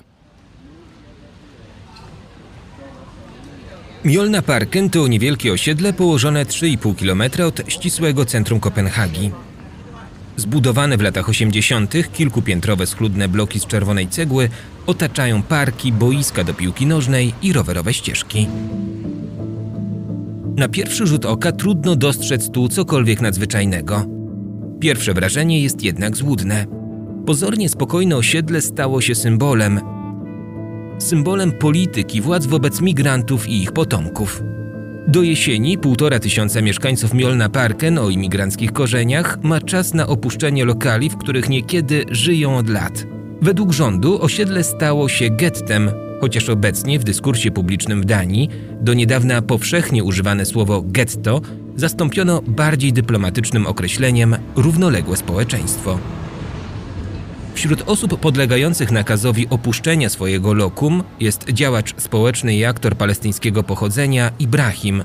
W czasie niedawnej demonstracji w obronie Mjolna Parken oraz 14 innych osiedli objętych nowym prawem przekonywał, że decyzja władz ma rasistowskie podłoże. Doszliśmy do miejsca, w którym dyskryminacja panoszy się nie tylko w naszym społeczeństwie, ale jest widoczna w prawie uchwalonym przez duńskich polityków. Moje osiedle zostało uznane za getto. Jego mieszkańcy będą musieli opuścić swoje domy w podzięce za lata ciężkiej pracy na rzecz tego społeczeństwa. Władze pozostają głuche na podobne argumenty, a politycy od lewa do prawa przekonują, że z miejscami takimi jak Mjolna Parken trzeba coś zrobić. Według ostatnich rządowych statystyk ponad 82% mieszkańców osiedla to osoby pochodzące z Bliskiego Wschodu i Afryki. Ponad 43% z nich nie pracuje ani się nie uczy. Problemem jest także przestępczość, mówi dyrektor Duńskiego Centrum Badań nad Społeczeństwem Torben Tranes. Intencją, która towarzyszyła wprowadzeniu podobnych rozwiązań, było doprowadzenie do sytuacji, w której osoby o imigranckich korzeniach oraz rodowici Duńczycy mieszkają obok siebie. Pomogłoby to w lepszej integracji społeczeństwa i wzajemnemu zrozumieniu różnic kulturowych.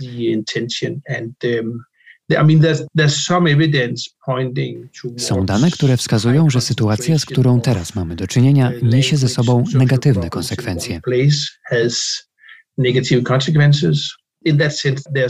W tym sensie władze mają podstawy, by podjąć podobne działania. Ważne jest jednak, co oferuje się w zamian. Czy faktycznie chcemy doprowadzić, by różne społeczności były lepiej zintegrowane, czy też po prostu przenieść problem w inne miejsce?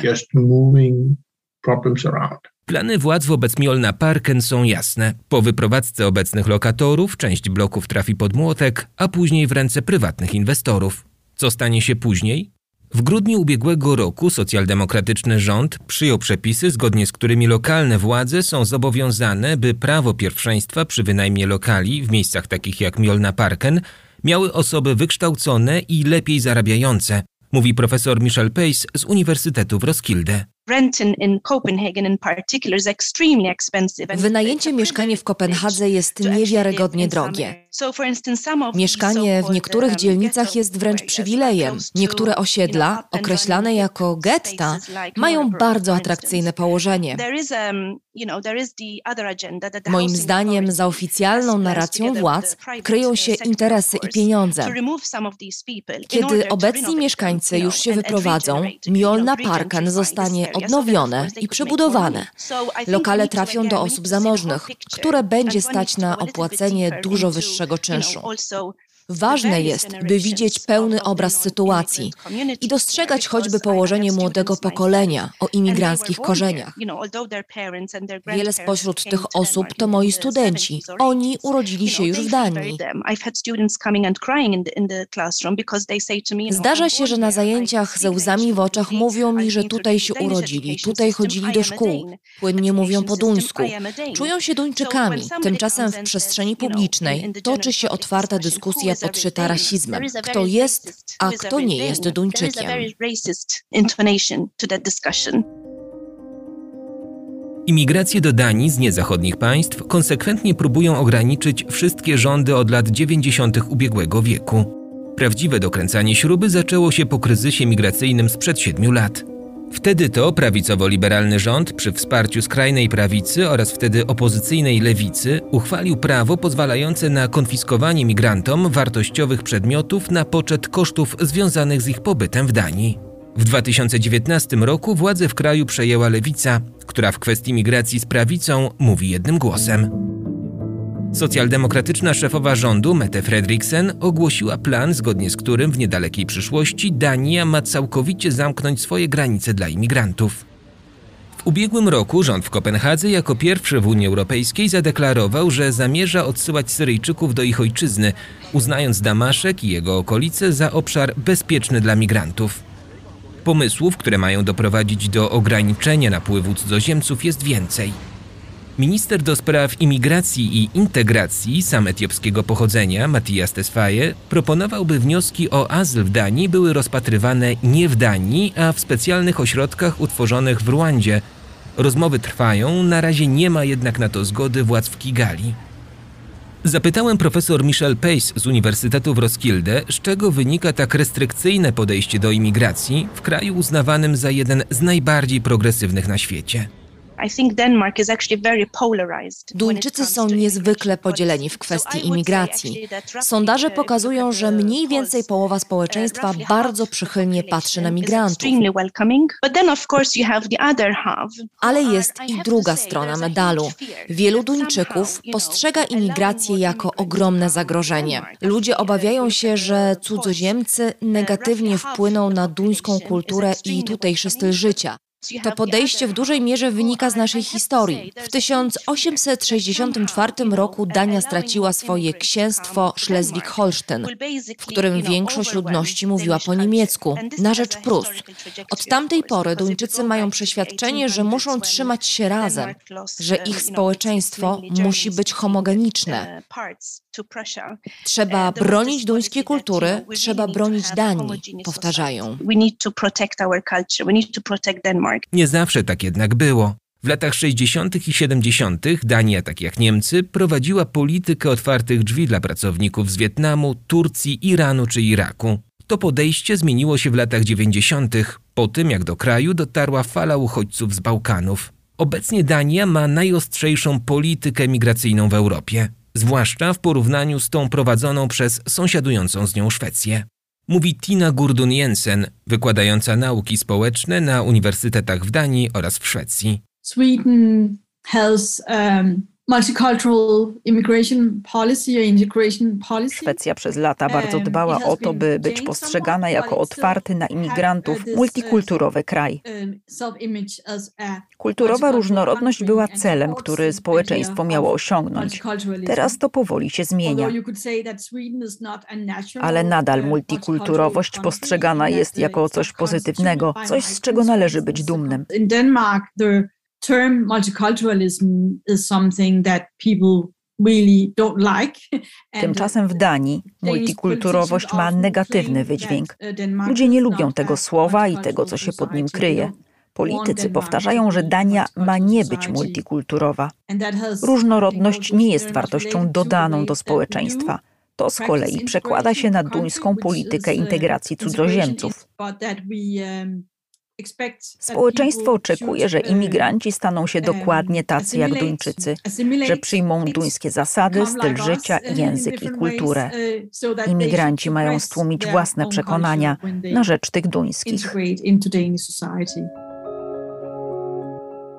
Tłumienie przekonań ma swój praktyczny wymiar, a zarazem budzi poważne społeczne spory, jak chociażby ten o podawanie dłoni.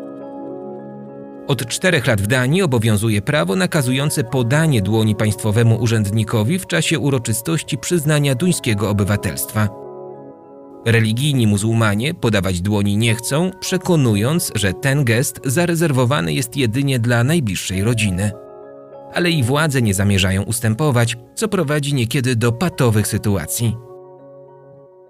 W Szwecji, która w przeliczeniu na mieszkańca, nie licząc Turcji, przyjęła w 2015 roku największą liczbę imigrantów spośród europejskich państw, takie podejście jest nie do pomyślenia. Tak w rozmowie z raportem mówi szwedzki dziennikarz dziennika Svenska Dagbladet, a także brytyjskiego The Spectator Ivar Arpi. W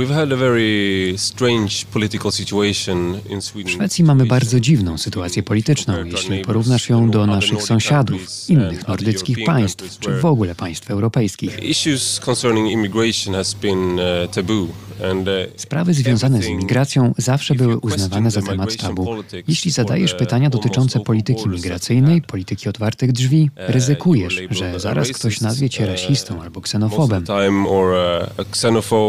To przekłada się na politykę. Kiedy w sondażach zaczęła zyskiwać radykalna, antyimigrancka prawica, pozostałe partie uznały, że nie zniżą się do dyskusji na ten temat.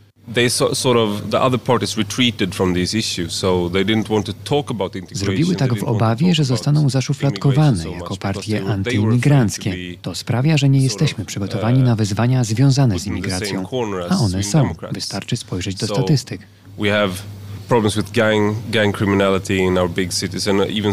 Liczba przestępstw spada w skali kraju, ale rośnie liczba przestępstw popełnianych przez gangi. Ale w Szwecji nieporuszanie takich tematów jest uznawane za coś pozytywnego. Jeśli zaczynasz o tym mówić, to słyszysz, że jesteś cynikiem, że jesteś pesymistą, że powinieneś skupić się na dobrych stronach i rozwoju Szwecji. To są niewygodne kwestie, o których nie chcemy rozmawiać. W Danii wręcz przeciwnie mówi profesor Michel Pace z Uniwersytetu w Roskilde. W Danii polityczna poprawność znaczy coś zupełnie innego niż na przykład w Szwecji, w pozostałych krajach nordyckich czy w Wielkiej Brytanii. W DNA Duńczyków jest poczucie, że każdy ma prawo mówić dokładnie to, co myśli, na dowolny temat. A więc o migracji czy integracji migrantów można mówić jak się chce i kiedy się chce.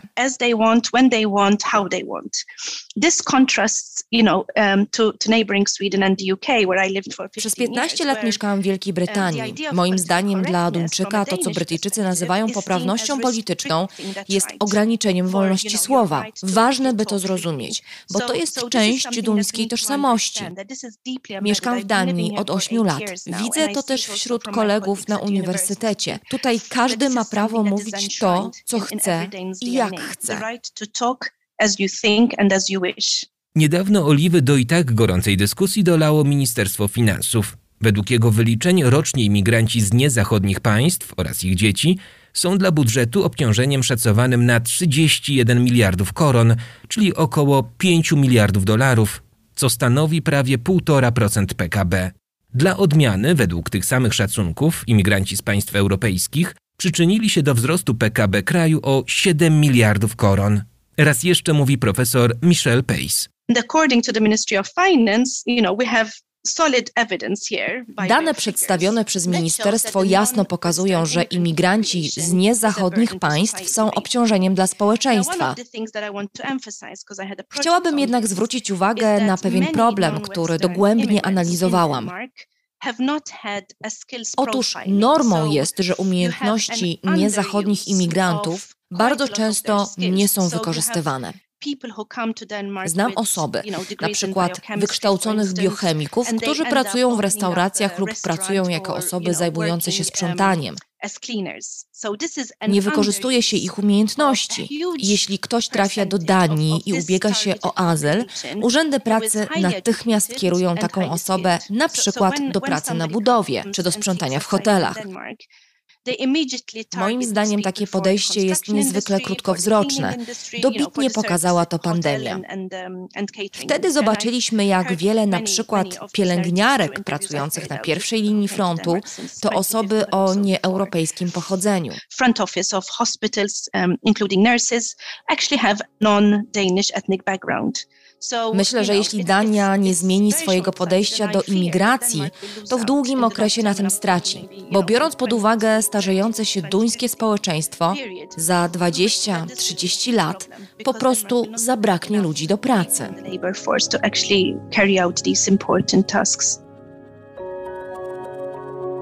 Dla raportu o stanie świata Marcin Pośpiech.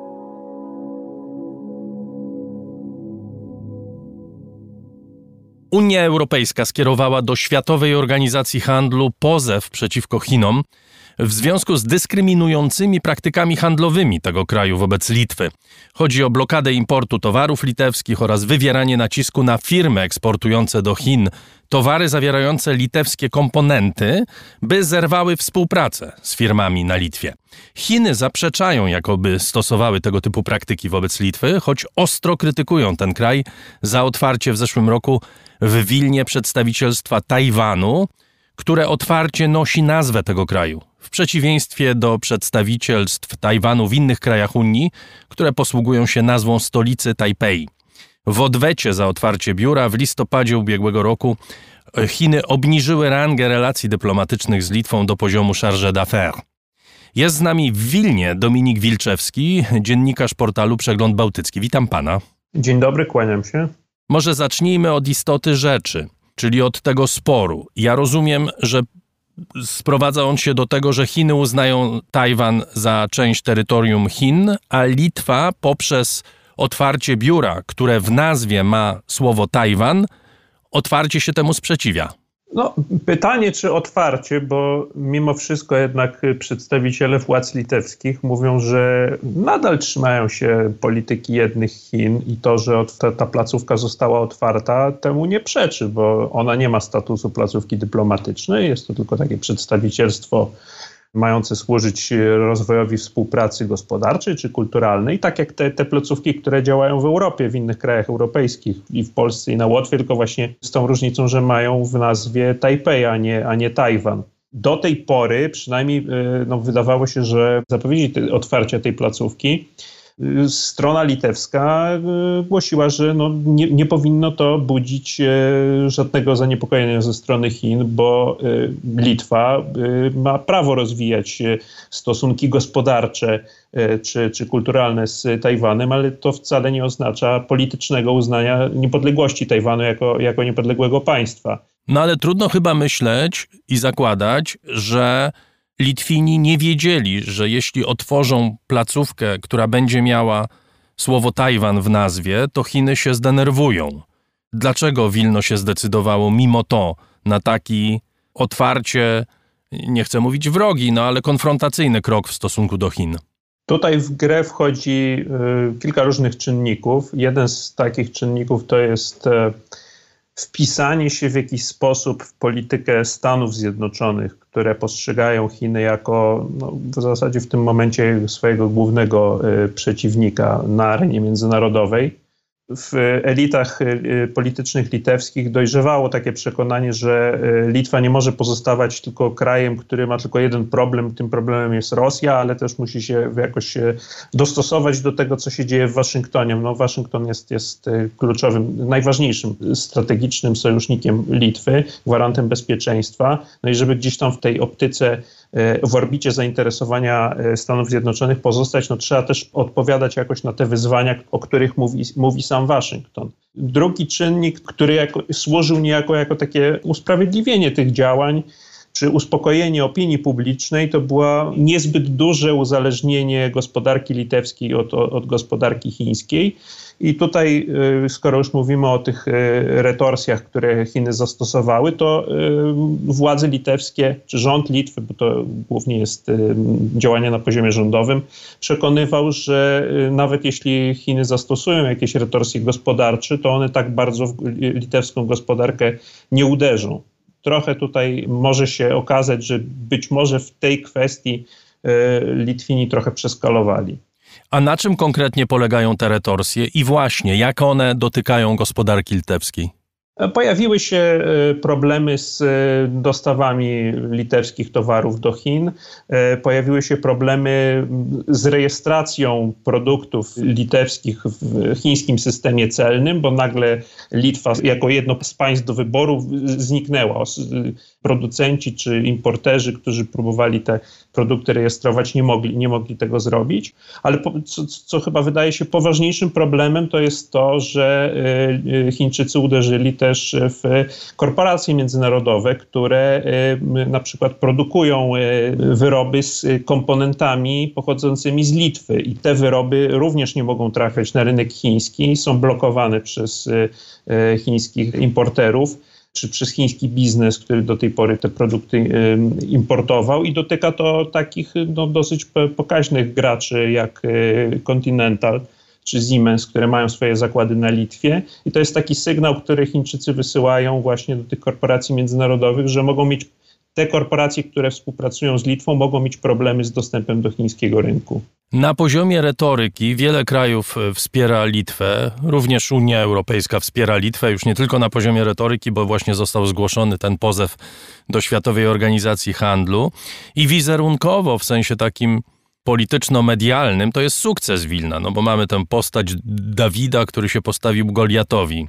Ale czy na Litwie nie pojawiają się głosy sceptyczne wobec y, tej polityki?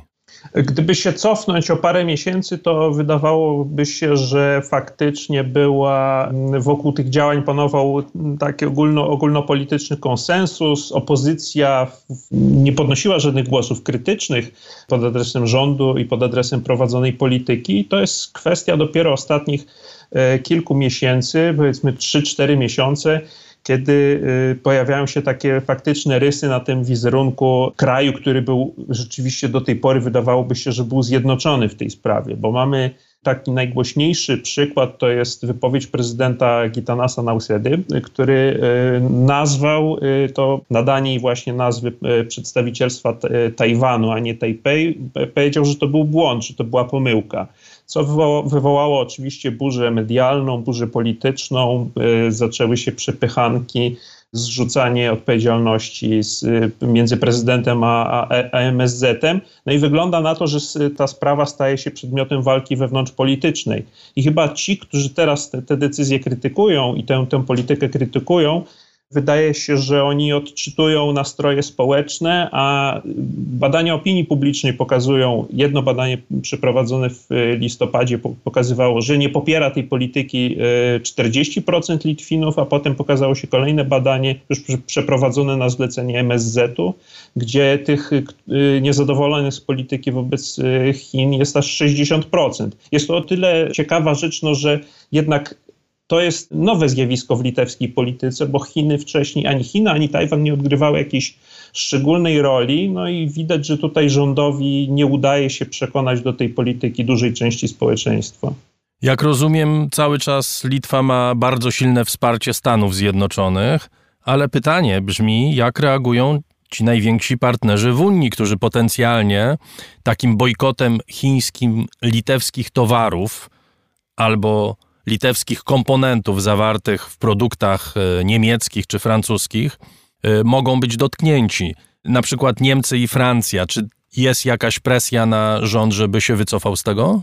E, widzimy pewne działania, żeby zaniechać podejmowania na poziomie unijnym, podejmowania zbyt ostrych reakcji w stosunku do Chin bo faktycznie to, to bardzo mocno y, uderzyło w interesy y, niemieckich korporacji, które no, naciskają też na swój własny rząd. Miejmy w pamięci to, że mamy nowy rząd w Niemczech, który też przynajmniej pani minister spraw zagranicznych e, Annalena Baerbock e, zapowiadała nieco więcej asertywności w stosunku do Chin, no ale jest przeciwwagą do niej jest kanclerz Olaf Scholz, który chyba, e, jak widać, chyba jemu na tej większej asertywności nie zależy, bo mamy sygnały też o tym, że niemiecki rząd kontaktował się ze swoimi przedstawicielami, urzędnikami niemieckimi w Komisji Europejskiej, żeby nie podejmować tematu ewentualnych sankcji wobec Chin.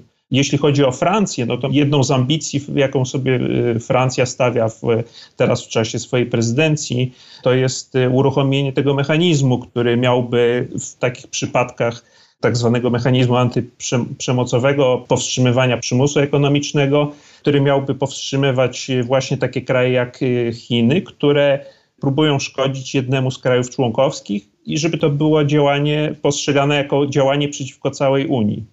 Jak potoczy dalej się ten spór? Czy interwencja Unii na forum Światowej Organizacji Handlu coś zasadniczo zmienia? Bo zdaje się, że takie sprawy będą, mogą się toczyć latami, mogą się toczyć całą dekadę. Co najmniej kilkanaście miesięcy może potrwać ta procedura i wcale nie jest powiedziane, że nawet jeśli Światowa Organizacja Handlu uzna argumenty Unii Europejskiej i wezwie Chiny do wycofania się z, z tych działań, no to wcale nie jest powiedziane, że Chiny się do tego rozwiązania zastosują i dalej mogą podejmować E, jakieś wrogie działania e, przeciwko Litwie, no i, ale też one będą kontynuowane przez cały czas trwania tej procedury.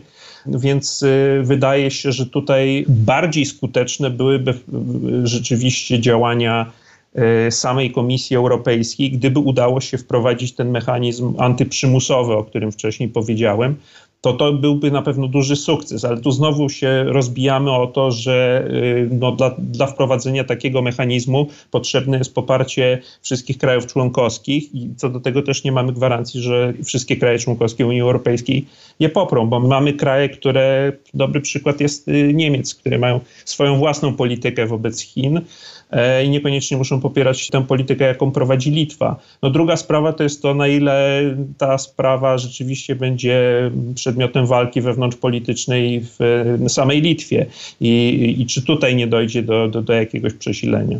Bardzo dziękuję. Dominik Wilczewski, dziennikarz portalu Przegląd Bałtycki, był gościem raportu o stanie świata. Dziękuję, kłaniam się.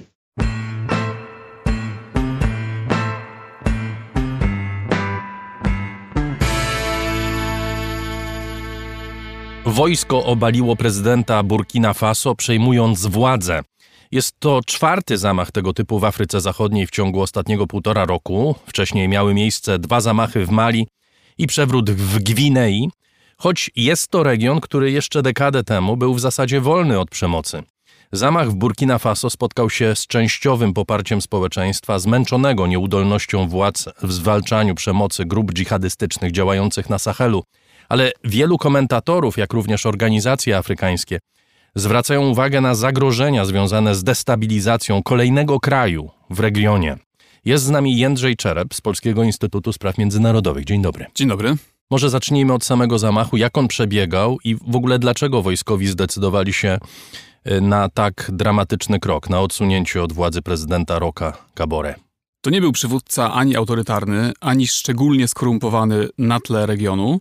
E, właściwie jedynym jego e, zarzutem wobec niego, czy taką jego porażką było to, że e, nie był sobie w stanie w jakikolwiek sposób poradzić z rozprzestrzeniającą się falą przemocy napędzanej przez organizacje dżihadystyczne. No, według lekarzy, lekarzy bez granic jest to najszybciej eskalujący kryzys humanitarny na świecie w tym momencie. Około półtora miliona osób w zeszłym roku opuściło swoje domy, około dwóch tysięcy osób zginęło w 2021 roku. Mówimy o całym regionie, prawda? Nie, to... mówimy w tym momencie konkretnie o Burkina Faso. Tylko o Burkina Chociaż Faso. Tam, to epicentrum tej przemocy islamistycznej w, w Afryce Zachodniej jest na pograniczu Burkiny Faso, Mali i Nigru, na takim strefie pomiędzy trzema granicami, z których, z których to państw już dwa są w tym momencie rządzone przez wojsko. Od połowy ubiegłego roku w Ouagadougou, w stolicy tego kraju, trwały już demonstracje domagające się dymisji prezydenta, czy obarczające go winą za to, że żołnierze na froncie giną, są niedoposażeni, nie mają sprzętu, nie mają, nie mają zapasów, a generałowie w stolicy e, siedzą i niewiele sobie z tego robią, czy przywódcy państwa niewiele też e, mogą. W listopadzie doszło do ataku na posterunek żandarmerii e, w, no, no w, odległej prowincji, tam gdzie, gdzie, gdzie dochodzi do tych ataków. E, zginęło w nim ponad 50 członków załogi tego posterunku. Okazało się później, że od dwóch tygodni ci żandarmi nie dostawali nawet racji żywnościowych to, to wzburzyło opinię publiczną w całym kraju. To stało się takim tematem, no, takim, takim przekroczeniem Rubikonu. I w tym momencie wojskowi już zaczęli spiskować, żeby odsunąć prezydenta, co dokonało się w ostatnich dniach. Ja wspomniałem o tym, że część społeczeństwa cieszyła się, bo mieliśmy zdjęcia, mieliśmy filmy z Łagadugu, z których wynikało, że, że niektórzy ludzie wychodzili na ulicę radośnie przyjmując ten zamach e, puczystów.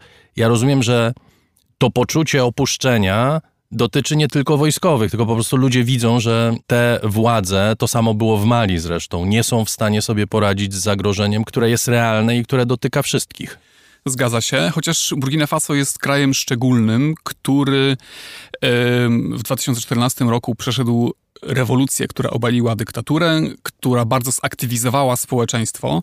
To jest kraj bardzo aktywnych ludzi, nie tylko kraj szczerych czy oddanych ludzi, tak jak nazwa tego kraju e, nadana w latach 80. przez Tomasa Sankarę brzmi, ale też ludzi bardzo, e, bardzo czujnie patrzących na, na ręce władzy taka organizacja oddolnie powstała, społeczna Balai Citoyen, którą, którą założyli raperzy yy, i tacy aktywiści yy, uliczni, jest jedną z takich najważniejszych watchdogów afrykańskich, który, który, komentuje i patrzy na ręce władzy nie tylko w swoim kraju, ale wielu innych.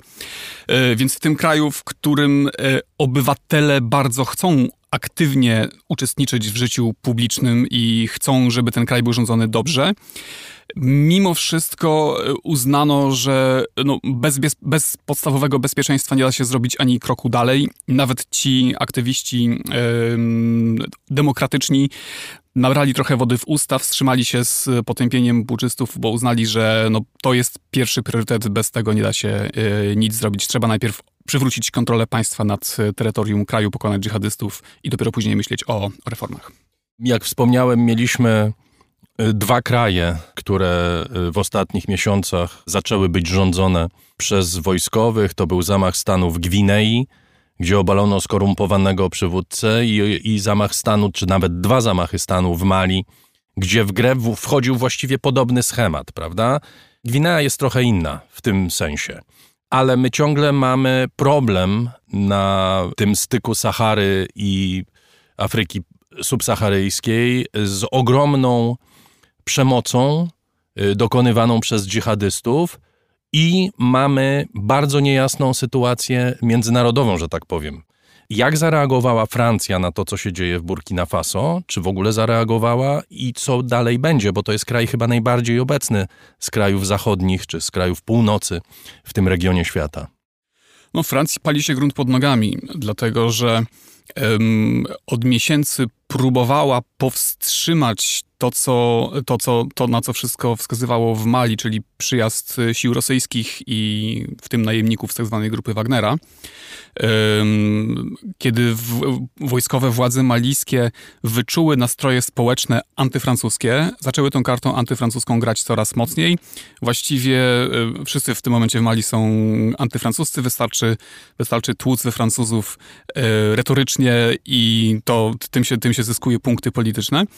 Więc władze malickie dawkują te właśnie rzeczy, wykonując takie kolejne symboliczne antyfrancuskie y, gesty. I te nastroje się, się rozlewają po innych koloniach, dawnych koloniach francuskich, w tym, w tym Burkina Faso. O ile w tym momencie ten przewrót nie ma takiego jasno antyfrancuskiego nastawienia, to już w tych pierwszych demonstracjach w Ouagadougou e, popierających wojskowych palono francuskie flagi. Pojawiły się też tam flagi rosyjskie. E, w ubiegłym roku doszło do takiej spektakularnej blokady konwoju wojsk francuskich, które z Wybrzeża Kości Słoniowej przez Burkina Faso zmierzały do Mali. Tam mieszkańcy stanęli na drodze i przez kilka dni nie dawali temu e, transportowi przejść. Więc bardzo wiele wskazuje na to, że w, dynamika jest taka, że e, ta fala nastrojów e, antyfrancuskich zostanie podchwycona przez nowe władze e, wojskowe w Burkinie. Mało tego, nastroje antyfrancuskie to jest jedno, a drugie to jest zmniejszana non-stop obecność Francji w tym regionie, prawda? Wycofywanie wojsk z Mali i to, o czym wspomniałeś, w tę lukę wchodzą Rosjanie. Czy Burkina Faso to będzie powtórka z tego, co stało się w Mali? Pierwszego dnia puczu, e, pierwszego dnia, w którym, w którym Roch Kapor został obalony, e, pojawiły się już pierwsze oferty ze strony środowisk bliskich Wagnerowcom, e, przyjściem z pomocą, poparciem, takim głęboką, uzna głębokim uznaniem dla wojskowych to choćby Maksim Szugalej, czyli taki kreowany w Rosji na takiego rosyjskiego Bonda, e, o którym już trzy filmy e, powstały o jego przygodach w Afryce, e, no, człowieka bliskiego, bliskiego Prigozinowi i, i, grupie Wagnera. On na swoim Facebooku o, o, pogratulował wojskowym w Burkinie Faso i zaoferował swoją szczerą pomoc. Podobnie zrobili jego koledzy z Republiki Środkowoafrykańskiej, tam gdzie Rosjanie najmocniej się, się umuścili. Więc trwa taka ta ofensywa, jak to się mówi, ofens charm offensive, prawda, rosyjska, e, żeby skorzystać z tej okazji. Rosjanie są mistrzami w korzystaniu z okna możliwości, które otwiera się w którymś miejscu na świecie, na przykład w Afryce, żeby wykorzystać ten, ten, ten taki moment zamieszania momentalnie i, i, i wykorzystać go w 100%. Próbują to zrobić, zobaczymy, czy, czy będą w stanie. A w Burkina Faso, jak rozumiem, nie ma takich prorosyjskich nastrojów jak na przykład w Mali. To nie jest ten sam etap, prawda? Yy, nie ten sam etap, chociaż już wcześniej przy okazji różnych yy, demonstracji antyrządowych pojawiały się pojedyncze rosyjskie flagi yy, w rękach demonstrantów, ale z tego co słychać z wypowiedzi, wypowiedzi ludzi mówią o tym, że mówią o tym, że moglibyśmy pozbyć się Francuzów, zaprosić Rosjan, ale jeśli okaże się, że Rosjanie będą tacy sami jak Francuzi, to, to równie szybko pozbędziemy się, pozbędziemy się Rosjan. To nie jest jakaś taka ugruntowana y, miłość czy przekonanie do tego, że to jest alternatywa wobec Francuzów. Rosjanom rzeczywiście udało się w tej części świata wytworzyć taką iluzję, takie wrażenie, że są alternatywą, że są lepszym partnerem, choć y, to złudzenie będzie trwało tak długo, jak nie zderzy się z rzeczywistością. I w Mali już się pewnie zderza z tą rzeczywistością, bo Rosjanie pierwsze co zrobią, to spróbują tam przejąć kopalnię złota, czy do, będzie dochodzić do jakichś nadużyć, incydentów i bardzo szybko ta miłość może wywarować. To teraz dokonamy zaskakującego przeskoku tematycznego. Burkina Faso awansowało do ćwierćfinałów Pucharu Narodów Afryki. To jest wbrew pozorom całkiem niezła drużyna. Turniej jest rozgrywany w Kamerunie, kraju również ogarniętym konfliktem wewnętrznym i to dużej skali, prawda? Kojarzymy turnieje piłkarskie zwykle z miejscami, gdzie jest y, spokojnie. Kamerun nie jest spokojnym krajem. Zgadza się. Od 2017 roku trwa tam, yy, trwa tam wojna. W części Kamerunu, która kiedyś była e, rządzona przez Brytyjczyków. To jest kraj, który powstał z części dawnych kolonii francuskich i, i, i, brytyjskich. Na pograniczu Kamerunu i Nigerii są dwie prowincje, których mówi się po angielsku, w przeciwieństwie do francuskojęzycznej większości e, kraju. E, tam ruch taki autonomiczny czy separatystyczny rozwijał się przez dziesięciolecia. W kilka lat temu to eksplodowało. Separatyści ogłosili powstanie niezależnego państwa o nazwie Ambazonia e, i od tamtego czasu trwa tam ostry konflikt z, z siłami e, rządowymi. Zginęło w nim już kilka tysięcy osób, może około pięciu tysięcy osób, nawet do miliona szacuje się, że opuściło swoje domy.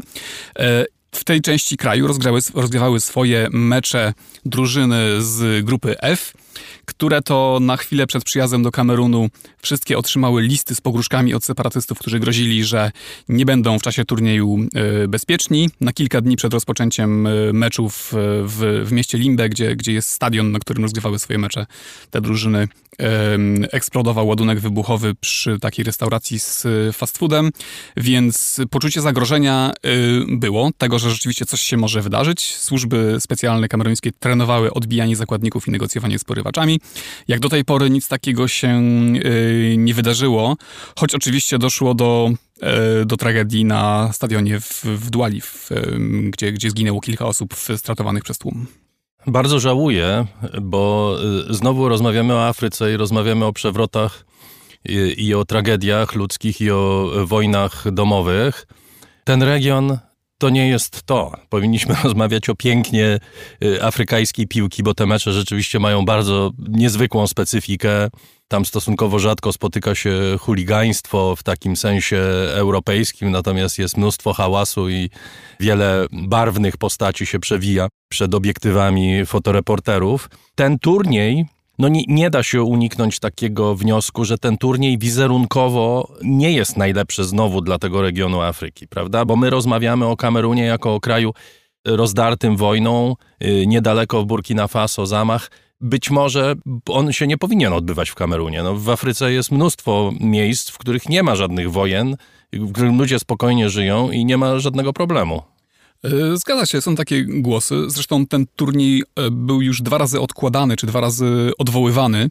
Pierwszy raz yy, trzy lata temu miał się odbyć właśnie w Kamerunie i z powodu tego konfliktu został przeniesiony do Egiptu. Yy, później miał się odbyć w zeszłym roku co pokrzyżował, pokrzyżował COVID, ostatecznie odbywa się teraz, ale pod nazwą turniej Puchar Narodów Afryki 2021. No, chyba do trzech razy sztuka. Kameruńczycy, w tym momencie przewodniczącym e, takiego kameruńskiego PZPN-u jest, jest Samuel Eto, słynny zawodnik drużyn europejskich, który e, no, nie pozwoliłby na to, żeby po raz kolejny dać sobie odebrać prowadzenie tego, tego, tego turnieju. No rzeczywiście, ja nie jestem, od początku byłem sceptyczny co do tego, czy Kamerun jest dobrym miejscem na, na, na ten, na ten turniej. E, chociaż no, poza tym jednym miejscem, tym jednym regionem, reszta kraju jest, e, jest w miarę spokojna, w miarę choć tutaj też dochodzi, doszło, no, sama, sama ta tragedia, o której, o, o której wspomniałem na stadionie w, w stołecznym Yaoundé, no, zdarzyła się być może dlatego, że to są nowe obiekty, m, mm, powstałe na fali takiej trochę gigantomanii. Zresztą to jest to stadion imienia prezydenta Paula Bii, rządzącego... Zapewne o, przez Chińczyków zbudowane, bo wszystkie tak, stadiony budują Chińczycy tam. Tego nie wiem, ale być, być, być może tak. Który chce tym turniejem pokazać światu po pierwsze, że sytuacja w kraju jest już pod kontrolą, że, że wszystko jest dobrze yy, i że te stadiony, które, które zbudował, będą takim pomnikiem jego, yy, jego rządów. Nie zostały tam wcześniej przetestowane, czy, czy wypróbowane, czy, czy, czy te wszystkie yy, procedury bezpieczeństwa można tam wprowadzić. Dodatkowo COVID spowodował, że trybuny świeciły pustkami na wielu meczach. W związku z tym władze kameruńskie postanowiły zluzować trochę reguły, wypuścić urzędników, wypuścić uczniów ze szkół i z miejsc pracy po to, żeby zapełniali te stadiony. W efekcie e, przed meczem pojawiło się tych kibiców dużo więcej niż mogło wejść na, na trybuny i skończyło się tak, jak się skończyło. No teraz mamy już e, fazę ćwierćfinałową. W przyszłym tygodniu ten turniej się kończy, więc pewnie kibiców będzie więcej. Ja jeszcze wrócę do tego, od czego zaczęliśmy.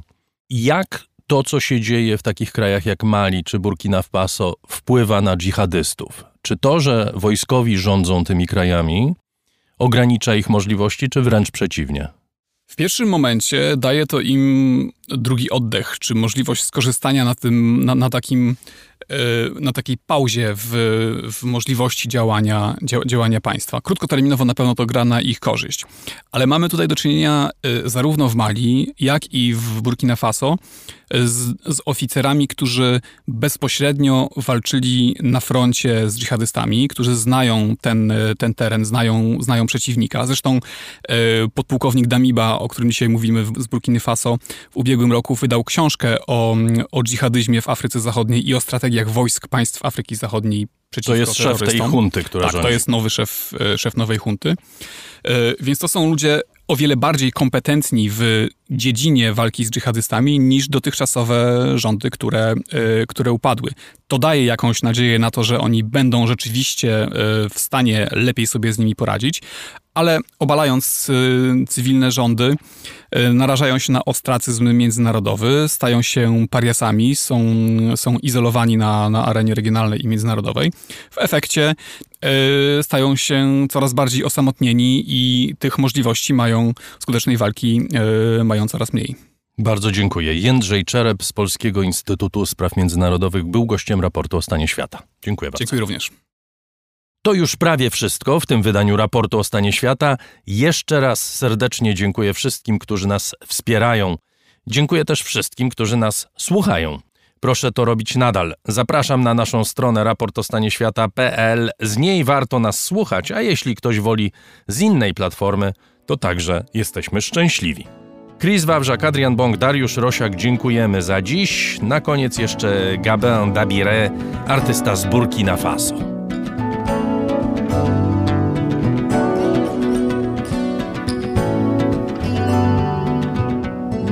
mean he there when yeah. Bon bébé que dam bien biero Tiero Bon ami he there when I yeah. Bon bébé que dam bien biero Tiero Furuso Afubie atenzuka Bele nebe quero Kutwa tieri atini bezanyao Mwanda Yeah yeah. Wind up, wind up. Yeah, yeah, no. Yeah, yeah, yeah. Wind up. Yeah, yeah, no. Wind up. Wind up. Yeah, yeah, no. Una mi de buena. Yeah. Bon bébé que también quiero, quiero. Una mi de buena. Yeah.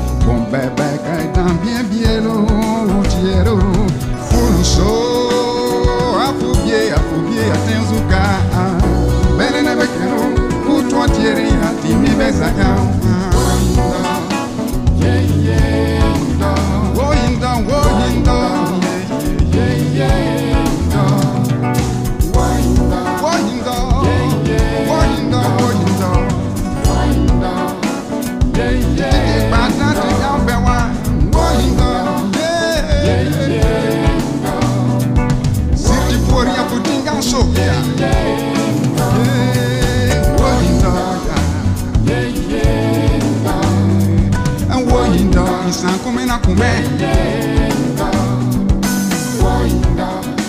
adume na for ya.